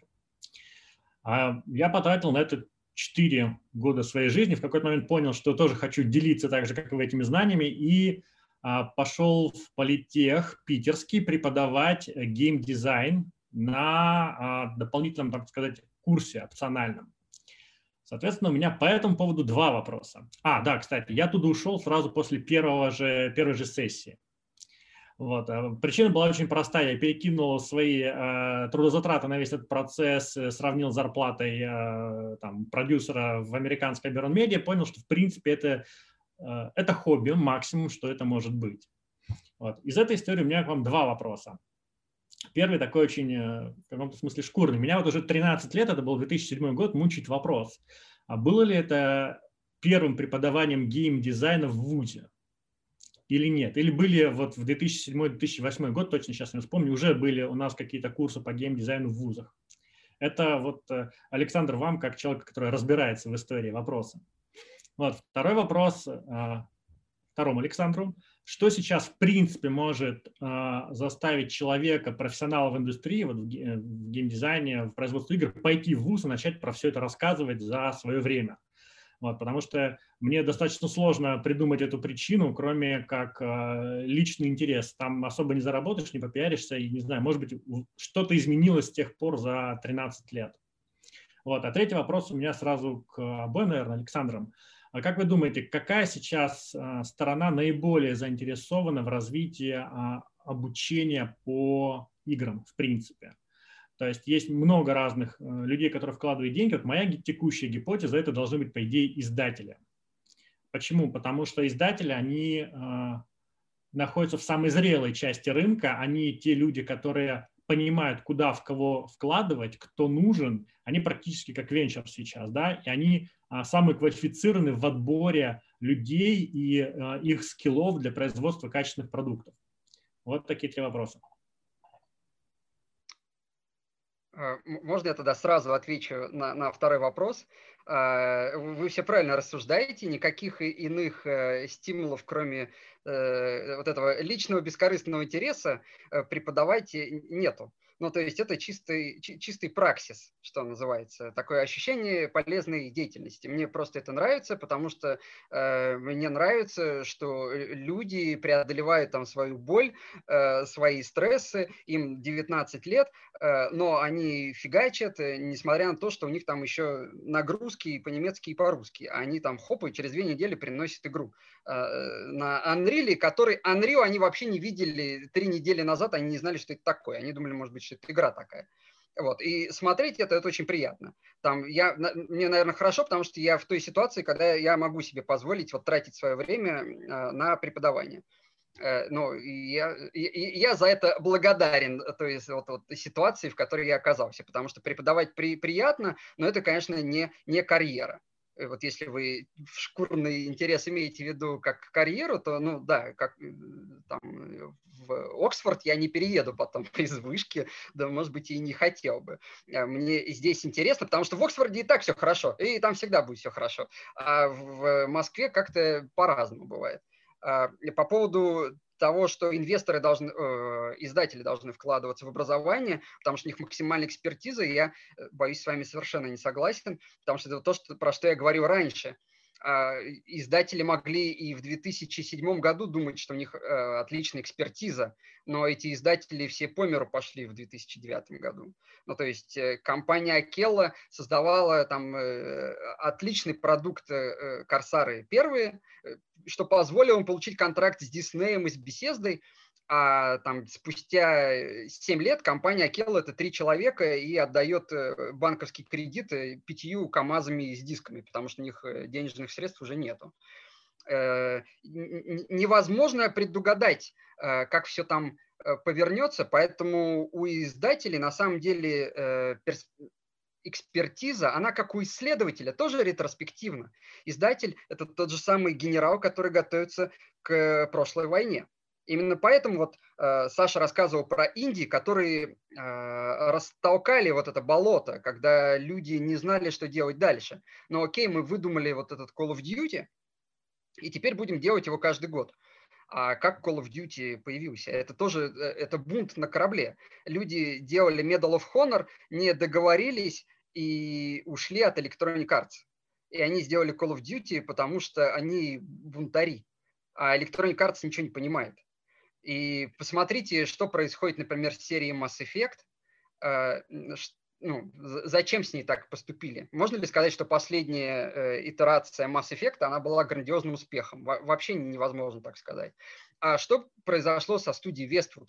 Это люди фактически придумали жанр стратегии. То есть э, Warcraft это немножечко так клон в бок от вествудовских стратегий. А, а ни, ничто с Вествудом не произошло хорошего. Они э, точно так же пошли по миру, потому что Electronic Arts их как-то довела до вот такого непри, неприличного состояния. Поэтому э, кто должен вкладываться в образование или какие-то меценатские структуры, или государство?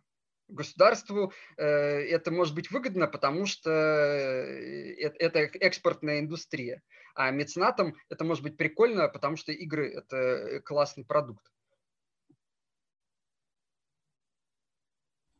И а. он как бы, ну, и он созвучный текущему моменту. Вкладываться в производство оперных певцов сейчас, наверное, не очень много смысла, очень узкий, узковатый такой рыночек.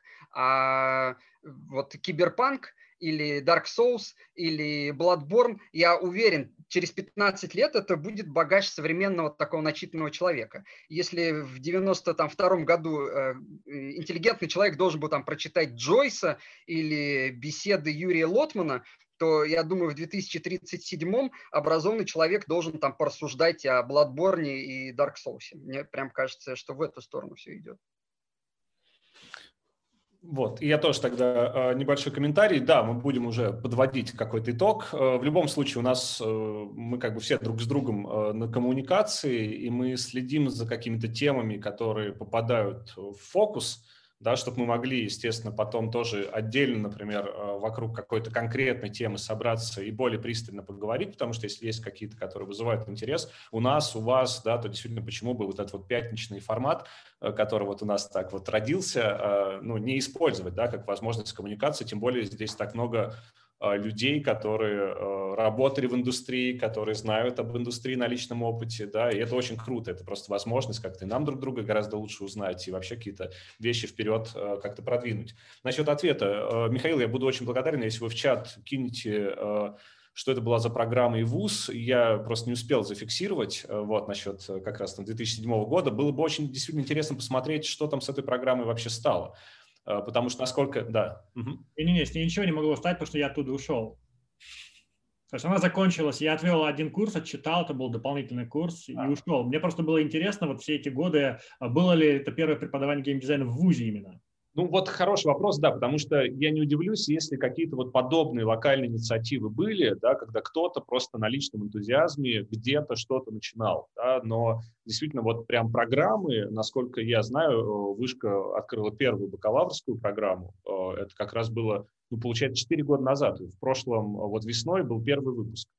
Да, то есть это совсем недавно, и бакалаврских программ сейчас по России совсем ничего, то есть там буквально по пальцам одной руки, понятно, их э, ну, как бы количество растет, то есть очень много курсов, но вот именно прям высшее образование, ну, понятно, здесь много проблем, не совсем понятно, куда идти, и сейчас вот у нас там очередная попытка ассоциации разработчиков игр запустить, которая хочет как-то э, тоже подумать, собрать людей, которые готовят образование, чтобы тоже какой-то стандарт был, чтобы, если угодно, к индустрии в том числе прислушаться. Но опять-таки здесь важно, и насколько я знаю, действительно основные игроки это очень хорошо понимают, что если ВУЗ э, станет частью какого-то издателя, то ВУЗ не будет учить, да, ВУЗ будет э, ну, предлагать схемы, ну, в смысле уже готовые схемы, то есть это будет не работа на новое мышление, действительно, а работа, ну, собственно, на игру по правилам, потому что любой студии есть свои требования к диздокам, у любой студии есть свои требования к тому, как нужно пичить проекты, да, и как раз важно, чтобы человек научился как-то скорее смотреть в разные стороны, понимать, что есть разные мастеры, что есть разные э,